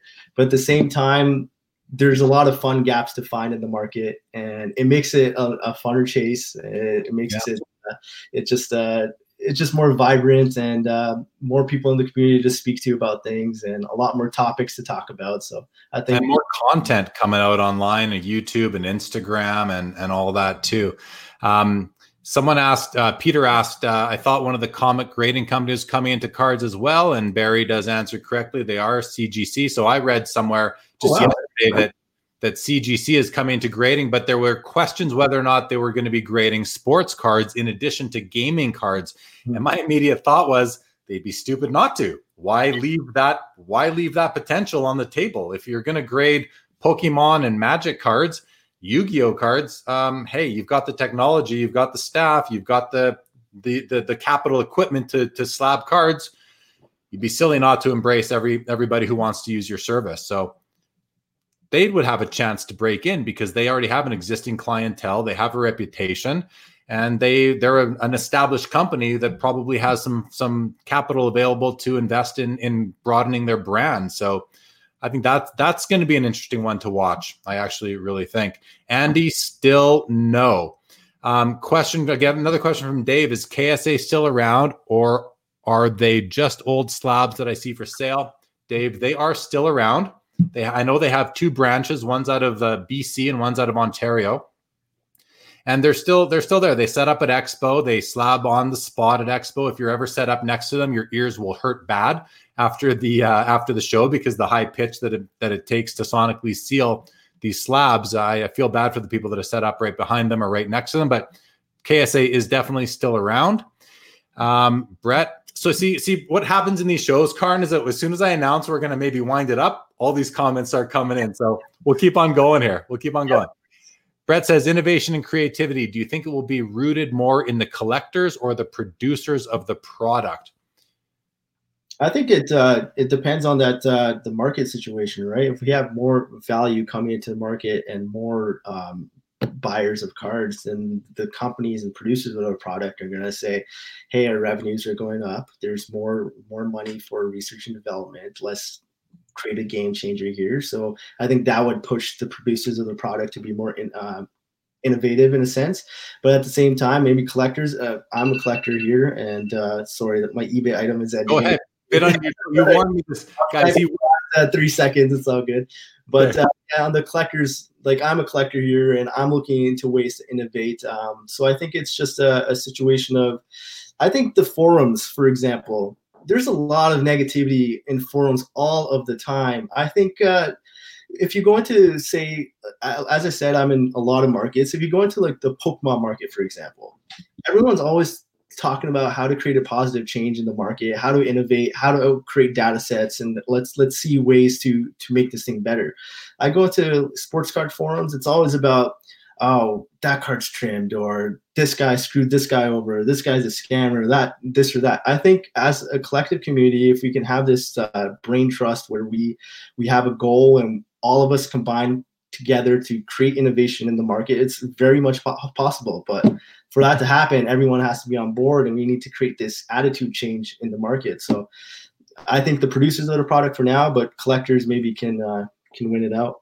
Yeah, and I think you know that that question. I wasn't sure, Brett, if that question was more to do with um, and Karn as well. If that question was more to do with the grading companies or the card producers. I think the topic being grading might have been grading companies, and I think there are various ways that they could innovate to um, to grow and to maybe and even again go watch the uh, Cardboard Chronicles interview with the, with um, Peter Steinberg from SGC because he talks about what they're doing, which are some of the things sounded awesome to me that I've never seen from uh, PSA or, or, BGS. So, and I don't remember what they are specifically, but I, I, remember thinking, wow, that's impressive. That would be cool. So I do recommend people go watch that and hear this guy speak, especially if you want to you want to hear from a guy he's 25 years old this guy but he's he's a seasoned 25 year old and and he's again on top of being super passionate he's well spoken and he's he's innovative he's creative he's got you know he's got what these young younger people these days have and I, i'm not that much older but you know it's just it was it was a nice it was a breath of fresh air to be honest so i do recommend you guys go watch that. As far as innovating card wise and I don't want to get into that right now because that's not really the topic, but I always say, you know, a card is two and a half by three and a half inches. There's not a lot of real estate there to work with. So, you know, people are, I always see it on, on message boards, you know, hobby, whether it's Hobby Insider, Blowout, Sport Card Forum, people are always saying they're not, they're not innovating enough. We need more competition so they'll innovate more. I don't know what's left for them to put on a card. You know, I mean, you're talking about it's like 8.25 square inches. What more can you do with 8.25 square inches? I don't know. The funniest part of that all is uh, the hockey card community uh, is negative towards the card company in the market right now. But then you go into the basketball community and they're negative towards their card company and they want the other card company in the hockey market to come back to basketball. And then it's just like, hockey I wants, yeah, hockey wants Panini, basketball wants Upper Deck. Yeah, right? it's, we all want everybody wants Topps because we all want Topps Heritage, or at least I do. You know, right? So yeah, we just uh, I think we're we it's grass is greener on the other side type of situations, and uh, I think I, I for example I love like Allure. Allure looks really good to me. Uh, I don't know why it doesn't catch on, but I think if that card was in basketball and there's a Zion Allure one of one autograph, that would be a hundred thousand dollar card. But for for hockey market, we we are very conservative in what we like. We like our certain brands, and that's it. So it's hard to innovate when you don't have that uh, motivation to innovate either. Because anytime a new product comes out, there's a lot of negativity towards it, anyways. So. Every every product has negativity. If you're ever, if anyone out there is ever, and and HI members watching, don't take this the wrong way, but if you're ever looking to get a good dose of negativity, visit the message boards. All of them in the hobby, they are they are just overrun with it. Uh, has been my experience, and I, I own one of those one of those websites, and it's my biggest beef with it is just the constant complaining and and and negativity towards anybody and everybody. And I understand a lot of people have you know legitimate claims against the card companies for you know you know but if you open one box of cards and you don't get a hit you know that company doesn't deserve to go out of business you know you know going in you're taking a gamble if you open a case and you don't get the best case hit possible it's not the card company's fault that you didn't get it you just got the case that didn't have the best case it possible the market has to create the value right the reason why mosaic basketball is getting like every every Walmart is sold out is because the market itself has created value for base cards. It's created value for the third tier prospect, the fourth tier prospect. If if Series One comes out and there's 15 young guns that have value, that the same thing would occur. Everyone would go out and buy Series One young guns, right? So it's, it's a situation that the market also has to support uh, the the cards that are coming out. Right. The card, the card companies are also at the mercy of the quality of the rookie content each year. That is pretty well recognized and understood by this hobby that rookies drive the rookies drive the hobby year to year. So when there's a weak rookie year, everybody wants more. You know, in hockey they want more Gretzky, Crosby, and Ovechkin, and in basketball, well, they can't get Jordan and Panini, but they want more of those big stars whose autographs sell for big dollars But that costs the card companies more money. Anyway, that, that's a, that's another episode for for another time. Um, there's a question that came in. Uh, I'll put it up on the on the screen here. Uh, this person is asking, "Can you tell me about your more about your background? You mentioned you were in law. Like to hear a bit more about that. Anything you want to say to that, Karn?" Yeah, just uh, completed my law school journey, um, three year program. So I'm actually moving towards something completely different than uh, cards in general, and I'm going with personal injury, so uh, I actually have a, a, a, job lined up at a firm, just waiting for this COVID situation to clear up a little bit. Perfect. Brett makes a nice comment. It's more than it's more that tennis match, offense versus defense. Who is pushing the industry forward? There's a lot of great ideas coming from guys like Karn. Fantastic conversation. Thanks, Brett. Thanks for taking part in the discussion tonight. Um, yeah, I agree here with Scott. Inserts and parallels, acetate and color. That's what we need more of. I, that's what I love. Shiny inserts. I, love I love inserts and parallels. I, I think that's what uh, the hockey card community kind of has to to move towards enjoying and understanding the level of how fun it is to collect parallels. I love collecting parallels, and I think uh, when you when you see it on the market, um, you see a lot of negativity about parallels in the market. And I say, you know what? It's one of my favorite things to chase, like OPC Platinum. Yeah. Uh, the uh, rainbow I completed was the, the the autographed set of Matthews and the non-autographed set of Matthews. It was the, the most fun I had in in my hobby career. So I think we need parallels for sure. I, I agree. I, I, I like parallels to a degree. I, I'm not a big fan of 25 versions of the same card, but I'm a fan of maybe I mean, some are, hey, and that's fine, right? That's the beautiful thing about this hobby. We all have our own preferences. We all approach it in our own unique and distinct way. I, I'm happy when there's maybe five or six or seven parallels, 10 as a maximum for me. But that doesn't mean that I'm going to hate on a product that has more. I'll just pick those few parallels that, that to me are the most pleasant on the eyes, the ones that I like to look at the most. And I'll go after those ones if it's if it's a if I find the players that I that I'm interested in. I think in hockey, maybe max 12 parallels per card is what I've seen. If you, yeah. go, to, you go to basketball, you're looking at 41, 44. See, that's I, that just becomes much, yeah. Like, how do you even stay on top of it? Then that you know, that's that's just tough. I mean, you know, thinking about even Beckett magazine, like price guides. How do price guides stay on top of that? It, it's it's got to be really tough. PLJ says everybody knows if the ROI is not 200%, it's not a great product. That's a tongue in cheek comment, but I, I, hear what you're saying, Pierre Luc, for sure. Rich Richie asks, "Do you think KSA will ever be realized as a grader?" So, I mean, I'll start, Karn, but I'm going to come to you too. I mean, I think they are, Richie. I think they are realized as a grader. I just know I don't know that they're realized as a grader that puts out a great product and therefore commands market share. And my experience with KSA, I'll, I'll, I'll let I'll put it out there. Two things. One is I've bought cards in KSA and I have crossed them over to, to PSA. So I bought a 1923 Howie Morenz William Paterson rookie. To me, one of the greatest cards in the hobby, hockey wise at least. I bought it as a KSA five and I convert I, I crossed it over to PSA. I don't know, probably close to 10 years ago, and it came back a PSA 3. And I was happy with that because I wanted the uniformity in my collection. But that's I've got more stories about eights coming, you know, KSA eights coming back as PSA sixes. I've never crossed one over to the same grade, but I've heard stories where they have. The other challenge I think KSA has is that I've hmm. literally held their case in my hand and just pulled it apart.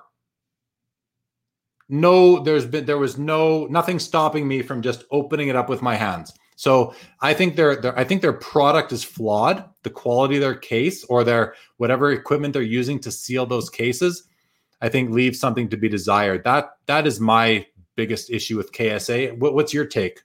Yeah, I completely agree with that. Um, my first card I ever graded in 2003 was uh, the Rick Nash Young Guns by KS, KSA. So I think it's like a great um, a, a, a beginner grading situation because they grade uh, on site at the Sports Card Expo. But as a realize, I think you mean realize as in are they going to battle with PSA and Beckett and uh, and SGC? I don't see that happening. Uh, like you, I agree. It's a it's a little bit of a flawed product there. And they're also again like MNT, they have the challenge of being a Canadian company, which is which is going to make it almost impossible to break into that U.S. market really and take on the big the big guys that are that are there right now. Um, yeah, Scott says we don't need 25 versions of the same numbering. Yeah, I, I hear that. You know, and then uh, Brett says there's some parallels out there that aren't desirable; they're forced. Maybe a question for a future guest. I think he's speaking to Leaf product there, and we'll talk to Brian Gray about that on Saturday, who will be my guest. And don't forget that, guys. Brian Gray, owner of Leaf, a very outspoken and entertaining and really just an all around nice guy. I, have known Brian on a personal level for several years now. I, I, have known him from being at the National, had been in his poker game there a couple times, and um, he's a he's an animated guy. He's he's a collector. He's an investor. He's a producer, a manufacturer. He's a flipper. He does it all, and he's gonna he'll he'll be talking on Saturday about what's going on at Leaf and what other uh, sports card endeavors he's working on. Going to be super interesting, if not just to just to hear this guy speak, he's uh, always very entertaining. So check that out on Saturday, guys. And also, if you see the banner, uh, the ticker at the bottom right now, uh, the the expo, the Sports Card Expo online edition, June 5th and 6th. Go to the website sportcardexpo.com and uh, see when Steve actually has his first uh, announcement or is starting to accept vendors or will start describing how that's going to work. I'm not sure how it's going to work yet, but he'll get that on there soon. So you guys should certainly check that out. Um, Sam has a comment. KSA is legit, especially from Vancouver's location. So I have an issue with that comment because when you're running, and I met the the Vancouver rep or owner of the Vancouver branch at the West Coast Sport Collector Convention in November, and I found it odd that they're running two different branches. Um, and so grade, I, I believe grading separately and kind of representing the company separately. I see a disconnect there. And the fact that you can actually say that it's legit from one location and not the other, um, that concerns me.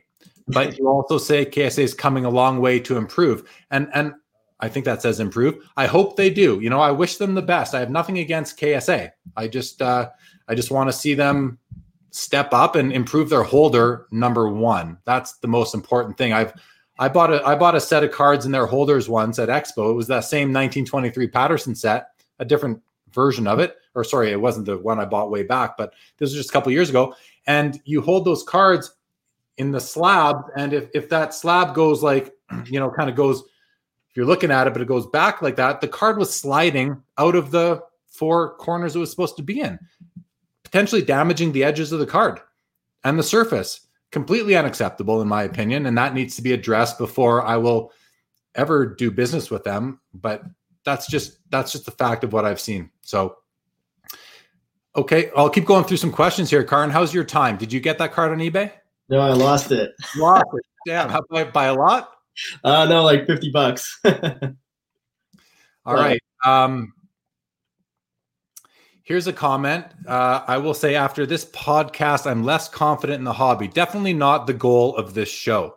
With Razzes and the contamination of grading companies, it's hard to know what is true north. What's your guide? My guidance on that, Bon Halen, is that um, first of all, I don't see anything really wrong with the Razzes. Um, if you want to partake in them, that's on you. Everyone approaches it differently. So if you want to, if you like the gambling aspect, I mean, let's face it, if you're breaking wax, you're gambling you're getting something at the end of the day that is tangible. You're going to get some cards, but you might put out $150 on a box of cards and walk away with $30 worth of cards or or 10. Meanwhile, you could get a thousand with it with a Razz. You have a one in 10 say shot of winning something that's quite valuable. And if you're a gambler, and a lot of people are, then why stop them from doing that? I certainly don't see that as contamination. I find that word offensive in that um, in that use actually. Um, and then, or okay, so the contamination of grading companies. Whenever you're dealing with human judgment, uh, you're going to have you're going to have you know subjectivity, and you're not going to have consistency because it is human. So, um, contamination is a strong word for that. Uh, you know, there could be some favoritism happening, but uh, I don't have any evidence of that. So it's tough to say. Um, my guidance is to look at the look for the positives in the hobby, collect what you like, find things you like. Don't go into razzes if you don't like gambling. That's, that's everyone. That's super easy. There there should be no issue there. And and if you think that there's contamination in the grading companies, don't get your cards graded. Simple as that. It's not for everybody. So approach the hobby in the way that works for you. Otherwise, you know, and I don't mean I don't want to push people out, but always get out. If you don't like it and you're going to spread negativity in the hobby, I personally don't want you in it. I want positivity in the hobby and people who are at least if you find if you have issues with things going on in the hobby, it's fine to discuss them, but you know, let's talk about solutions and not just I don't want to use I don't want to swear, but let's not just crap all over things all the time and I find that there's a lot of that in the hobby. Karn, anything on that?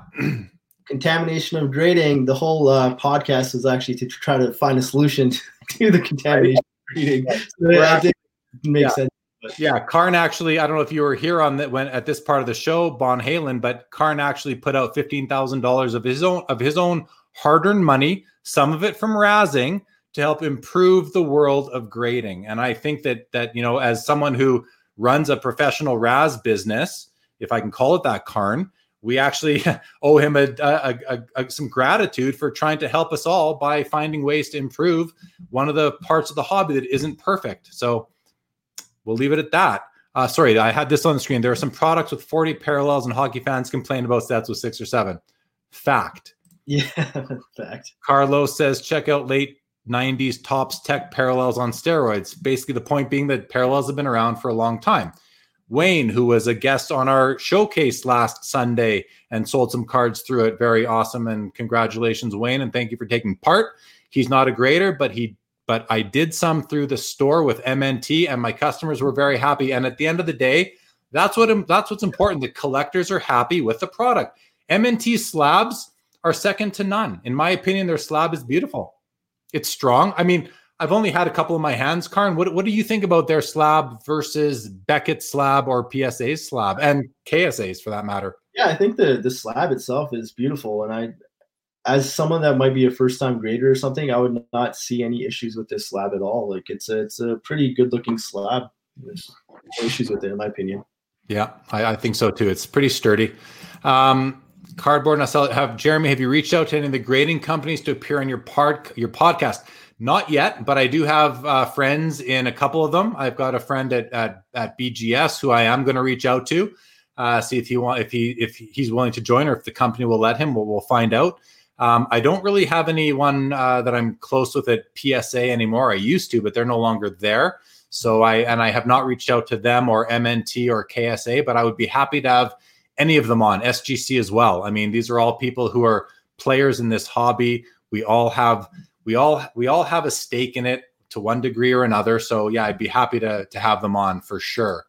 Darcy, welcome, man. How far along has the case gone with authorities with PSA?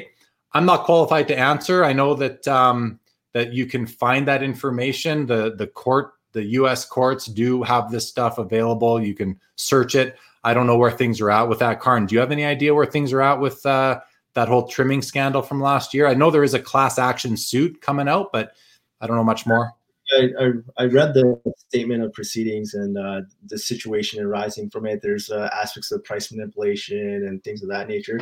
I think there was an update that occurred two days ago. So if you there's uh, Law of Cards is the Twitter uh, account, I believe, but he posts uh, all the updates involving the case. So I think there was an update about uh, two to three days ago. So check that out. Uh, say that that Twitter handle again. Law.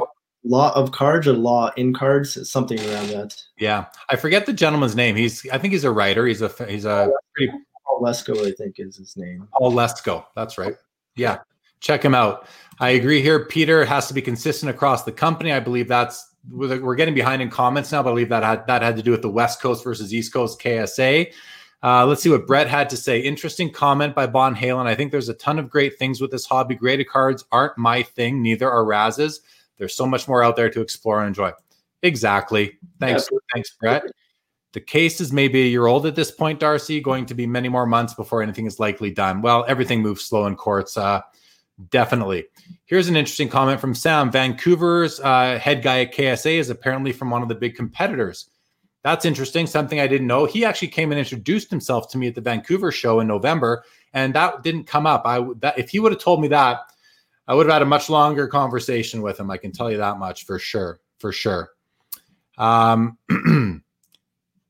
I heard the same about mint as well. I believe Jeremy doesn't like hobby pigeons. I don't really know what a hobby pigeon is, but but uh, if it's if it's just constantly spreading of negativity, true that, Chris. True that. Yeah, Mitch. Exactly, Mitch. Don't be the problem, be the solution. I mean, we're we're pulling these cliches out from everywhere right now, but I, I 100% agree. Like, you know what? I think part of it. I think uh, people need to stand up for being the solution instead of the problem. So I think uh, making comments like that is perfect. Yeah, yeah. Richie says he'd never heard of KSA before coming to Expo, and that's because they're a small Canadian company, but they've been around since the 90s. I actually, this is gonna, this might surprise you or some people, but back in the, this is, boy, this goes back to probably 1998, 97, 98, I was actually in discussions with the then owner of KSA of buying the company and being KSA. I'm glad I didn't for various reasons, like income potential and all that. But in any event, um, it was something I thought about doing a long time ago. And but richie yeah, they've they're they're just this. They don't have any. You don't see their cards at the national ever. You see them at you see them at Expo at some you see them quite a bit at Expo. A couple of the prominent vendors there have showcases filled with them. Guys like Jason Martin, guys like Brian Wentz of BMW, they've got showcases filled with very valuable cards in KSA cases. I would have to really sit there and watch their booth all weekend to know if any of them are selling. I just do not know. we got more comments coming here, Karn. You good to still go? Yeah, I'm good for it. All right, let's look at Roddy's comment. Great. I'm going to put my head above it. Graders are the highest paid position at PSA. I don't think they risk their jobs by giving favoritism. I agree with that, Rod. I think it's just human element that as long as humans are grading, there's possibility there will be different grades each time you send a card in. I mean, you said it. You said it right there. Nothing, yeah. nothing really more. Bon Halen, thank you for taking part in the uh, in the show. Really appreciate it. I didn't. Sorry if I seem to come down hard on you, but the word contamination uh, just kind of threw me off a little bit there. Jason, buddy of mine, I like MNT graded cars. Yeah, their slabs are beautiful. As long as they're going to grade consistently and um, you know and added value because and that's not for everybody. Not everybody wants value added to their cards by grading them. I do. I'll admit it. I love my cards. I love my cards. They're like my babies, and I've got two young kids. They're my babies. My cards are my other babies. Like it's just it's just this weird thing. You know, I love my cards and I want them to present well. I want them to preserve well. And I want them to appreciate and value well as well because I've got a chunk of my capital invested in them. So I need it to be, I need, I need, I need it to be um, for that value to maintain. I would need, I want it to be. It would be certainly be nice if it does. Um, oh, here, Bon Halen. I don't think slamming questions is the right approach. I've been collecting for 25 years and I'm a strong proponent of collecting. I hope the questions aren't frowned upon and that we can continue. Yeah, certainly can. I just, uh, I didn't mean to slam your question. It was the word contamination that, you know, I, I, I don't like a lot of negativity. I'm, I'm all about, I'm all about discussion, but I want solutions. I want to talk about solutions. If you're going to slam something, propose something that can actually make it a little bit better. That's just how I am. Um, yeah, let's continue enjoying the hobby. We all approach it the way that we do. And I'm with Brett. Healthy conversation is good, and and please don't don't uh, take offense to me having my opinions. I you know I'm doing this show, but I got my opinions, and I feel like I'm entitled to have them, and if I and I'm I can express them too. So you know, and and and and and if we don't agree, that's fine too. If anyone doesn't like something I say, that's fine. Let me know and um and then get out of here. No, I'm just kidding. I'm just kidding. Let me know and I'm always open to discussion. And and you know what? Another thing is just, you know, I kind of pride myself in being open-minded. I don't know everything there is to know and I my brain can't consider all of the different possibilities of analyzing a situation. So if I miss something, I want to be kind of informed and if I if I learn of a theory that makes more sense in my current existing theory, I'll make that new theory mine as well, and we'll join mm-hmm. forces. So let's do that. Let's join forces. Graded cards give you a view of what graded cards give you a view of what's on eBay. Okay, Richie, I don't really know what you mean, but I'm sure you in your head that makes sense. there I go. not slamming your question, Richie. We have a relationship that I can just tell you what's on my mind. Collect what you like, respect fellow collectors who are passionate, don't get personal or judgmental haters take your ball and puck and go home. Fair, fair enough. Pigeons poop on everything. Well, okay, let's just go through all this stuff here. Darcy wants to know, Karn, do you do basketball? Yeah, I do. I do quite a bit of basketball. I actually sold one of the biggest uh, basketball cards, modern basketball cards, in the last week. So that was kind of an interesting sale there. What was it? Uh, the LeBron James Gold Refractor Topps Chrome Rookie. Is that a 10? Say that again. Is that is that numbered out of 10? It's out of 50. 50. It's a LeBron James out of 50 rookie, so it's it's pretty huge, pretty huge. What did that sell for? Uh, it was uh, six figures, um, more than 100, less than 300, but uh, it was uh, it was around there. Wow. Wow, that's that's amazing. Here's a question back to your razzing.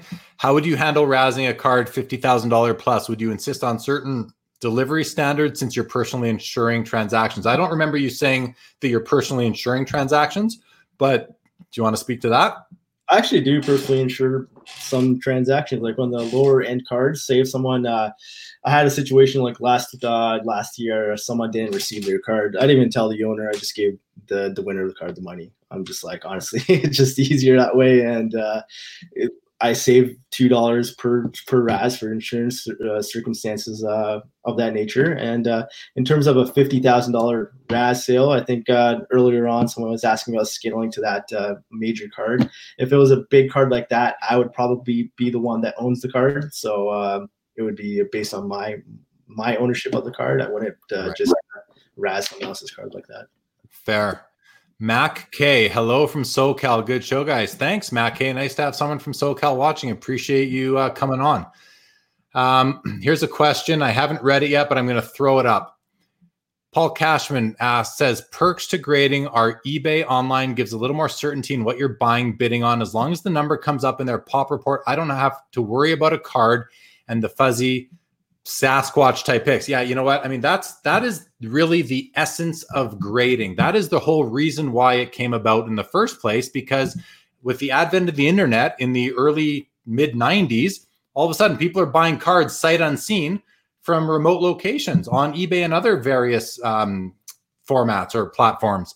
And it gave you something to rely on that you would actually know what you're getting. And that's what it really, that's really what grading is about giving you an idea that you know if I buy a card and the guy puts a nice a picture of it that might not even be a good picture, but even a good picture sometimes can hide a crease, a light crease, or a surface defect, or, or something on the back of the card, whatever it may be that isn't obviously disclosed, and sometimes the sellers don't even notice them. I mean, that's how that happened. That's happened to me before. I've sold a card that was damaged. I didn't even realize. And then the person gets it, and they're like, "Hey, this card's damaged." I'm like, "Ah, oh, man, I, I apologize. I didn't even realize it. Send it back. I'll send you your money back. No problem." You know. And then I go to the scan, and I see, oh crap, there it is. How did I miss that? You know, it's hap- that's happened to me, and I, you know, I'm not a in the tens of thousands of eBay transactions, but I've certainly sold my share of cards in person um, that can happen. So that's what grading is really all about, giving you some sense of of assurance on what you're getting,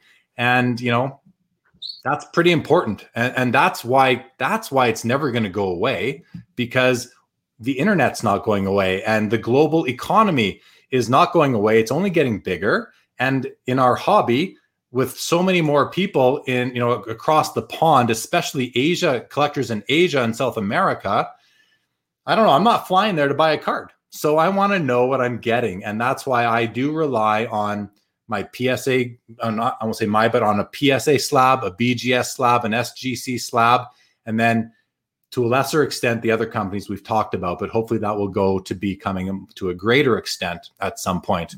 Anything on that, Karn? Sorry, I kind of maybe covered it, but. yeah, I agree with that completely. Um, Rod wants to know, Karn, oh, where was it? Here we go. Nope, not that one. Karn. Was that a BGS 9.5 LeBron Gold Refractor out of 50? Yeah, True Gem as well. True Gem as well. Amazing. Amazing. Comment from Sam. Keep killing it, Jeremy. The show fills my gap of missing hockey. That's such a compliment, Sam. You don't know how, how good that makes me feel. Thank you so much. I just honored to be able to um, offer this. I started doing this show because I was like, you know what? I, I'm taking in all this content. I'm watching YouTube videos. I'm on Instagram all the time and there's a lot of awesome content out there. And uh, you know, I started because I wanted to sell some cards, so I just did a live broadcast in a in the in the one of the vintage hockey groups, and I did a ton of business from it. And I thought, hey, that was fun. And then people were messaging me saying, hey, you know what?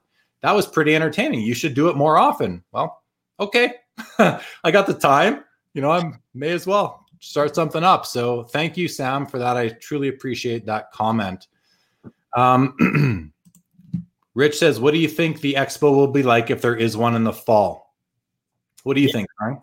Uh, it's gonna be it's gonna be super interesting to see. Uh, I think that's the, one of the best things about cards. It's uh, the globalization aspect of it, the grading aspect of it. We can buy things online, so the card prices effect hasn't been uh, there yet. But in terms of the sports card expo, people are going to be a little bit more weary about touching people's cards and walking into each other and just a crowded space. I, I, I'm I'm not very optimistic it's going to happen as close as we as soon as we think it's going to be, but uh, I really hope it does. I hope uh, I hope that uh, psychological aspect of everyone wanting to be with one another and being close to one another uh, is there, and so it'll be interesting to see the next uh, within the next year how things play out a little bit. Yeah, I agree. I, I think I, I, certainly want it to happen. Whether or not it happens November 13th to 15th um, is remains to be seen. And on the episode I did on Saturday with the owner, Steve Menzie, he meant and Chris Carlin as well, they both said, you know, they want to time that show to coincide with one of Upper Deck's major releases. And the way things are looking right now, it might be tough for Upper Deck to get Series One out for that November, especially if there's no hockey. Now all of a sudden there's no young guns in that set, which drives Series One and is a big driver at Expo. So I can easily see Expo either, you know, if there's hockey, I think we'll see it. i think we'll see the Expo if, if hockey can start in, you know, early to early to late October, we can possibly have that show still. I think it'll be different though. I think, you know, you're going to see lots of hand sanitizer all over the place. You're going to see people are going to spend as much time washing their hands as they are touching cards and maybe there will be fewer attendees because people are just going to be paranoid that the virus is still out there. And the other thing is that we don't know if there's going to be a second wave. So it's tough to really know what's going to happen that far down the line. I think if you're really wanting to plan for something that's going to happen for sure, well, there's no for sure ever, but would be the next spring expo. That's the one I'm looking forward to. But also, guys, watch for what Steve uh, Menzie is doing with his sports card online edition on June 5th and 6th you know, in the absence of of shows where we can go to in person, I turned to content. I started creating some, and and even you know the what we did this showcase on Sunday we had 10 vendors showing cards, and I think most of them sold cards. That means people were buying cards virtually through a virtual type of show. So that was that was an awesome experience. I had a blast doing it and probably going to do more. Hint, hint. Brett has a question for you, Karn. What card set or product drew you into the hobby? You got a real positive energy and excitement about collecting, which I, I concur. What drew you in? So yeah, the the first um, I, I, still remember the first big card I got uh, was actually in Vancouver. My first hobby box. I was ten years old. My parents uh, gave me one gift to, purchase at in, in, my trip, and uh, I saw a hobby box at London Drugs, like the randomest place ever, and it was 2002 2003 Series One. Uh, opened the box on the plane back to Toronto. Um, pulled uh, the Rick Nash uh, super short print Young Guns. I didn't even have top loaders or plastic sleeves or anything. I just like carried it home. So I think that was like the first uh, set that really got me into it. And my brother used to collect his uh, collect hockey cards, basketball cards. So he always uh, left me cards behind. So I would just always just look at all his cards. So that's kind of like what uh, drew me towards it. And when I pulled that Rick Nash card, I forced my brother to take me to my first sports card expo. And then first card I graded was that card, and it was with KSA. So, oh, so, yeah. So you've been so that Rick Nash Young Guns, that's an 0203 card. So you've been in the hobby for almost 20 years now. Yeah, it's uh yeah, it's been quite some time. All right. So listen, we're coming up on two hours, which is pretty long. So I'm gonna run through some comments and then we're gonna wrap up. All right. So Jason says, I'm starting to grab graded cards more often now. I like visual appeal and assurance of, qual- of a quality card. Me too. Me too. Um, Bon Halen, I think the show is great. Don't get me wrong. Well done, but constructive criticism should be fine. Constructive criticism is always fine. Constructive being the key word. I'm not saying you weren't being, but I completely agree with that. Darcy, what is the number one card in all sports graded? I'm I have a guess. Immediately came to mind. Do you have a do you have what you think it is, Karn? And I don't know for sure, but I know what I think it is in terms of like the number one iconic card or like? I, I, think he means population across the big grading companies. Which card has been graded more than any other? Okay i, I have, a, I have a thought. Are you going to go first? 1989 ken griffey jr jr yeah 100% yeah. Which are exploding by like they're they're like 800 bucks right now. It's crazy. It's crazy man. How about the mike trout rookie? I bought my trout rookie. I brought my i bought my psa 10 mike trout Topps Update for $300 at the national two years ago. And now it's like doing $2,300, which is more than I said when I made the same comment on my show last week. So it's crazy. Um, all right, very quickly here. Thank you, Carlos. Appreciate the comment. Rod Booth says Honus Wagner. I think in terms of the most iconic card, of course, Honus Wagner would be. Yep, we have another vote for 89 Griffey, another vote for 89 Griffey, another vote for Griffey. Um, what does Chris say? I was I was looking at that a while back. So many Griffeys are graded. Yeah, yeah. Darcy says value wise, Darcy, it's got to be the the the the Honus Wagner, Mickey Mantle, fifty two Topps, right? I mean, these are the most valuable cards in the hobby. Scotty, thanks for tuning in, brother. Appreciate it as always. All right, man. Listen, no more comments are in the are in there right now, so we're gonna wrap it up. Karn, thank you so much, man. This has been a lot of fun. We went longer than I thought we would. So thank you for your time. I know it's late out there. Really appreciate your insights and razzing. Really a lesson for everybody and what it is if people weren't aware. What you did for the hobby with your with the card, uh, the trading card vision system. Really appreciate you doing that, putting your own serious money out to that. I think we all owe you some gratitude for that. So thanks a lot. Appreciate it. Yeah, man. Everyone else, sorry. Thank you for having me and uh, continue what you're doing. It's a great show. I appreciate that a lot, man. I really that, that that's what keeps me going. Guys, don't forget set, this Saturday, Brian Gray from Leaf. That's going to be entertaining as entertaining AF. I'll leave it at that. Um, next Wednesday, I'm going to announce right now. Next Wednesday, we're having another collector's perspective episode. My guest will be Barry Grice, the Grice Boys, a, a former Father of the Year as named by Upper Deck, a very passionate collector. He dabbles in all sports. He's out of out of Colorado, I believe, is in Denver, and uh, someone who I've known personally for oh gosh, almost 15 years. So be great to have Barry on. It'll be a very chilled out collection uh, discussion between a couple of collectors.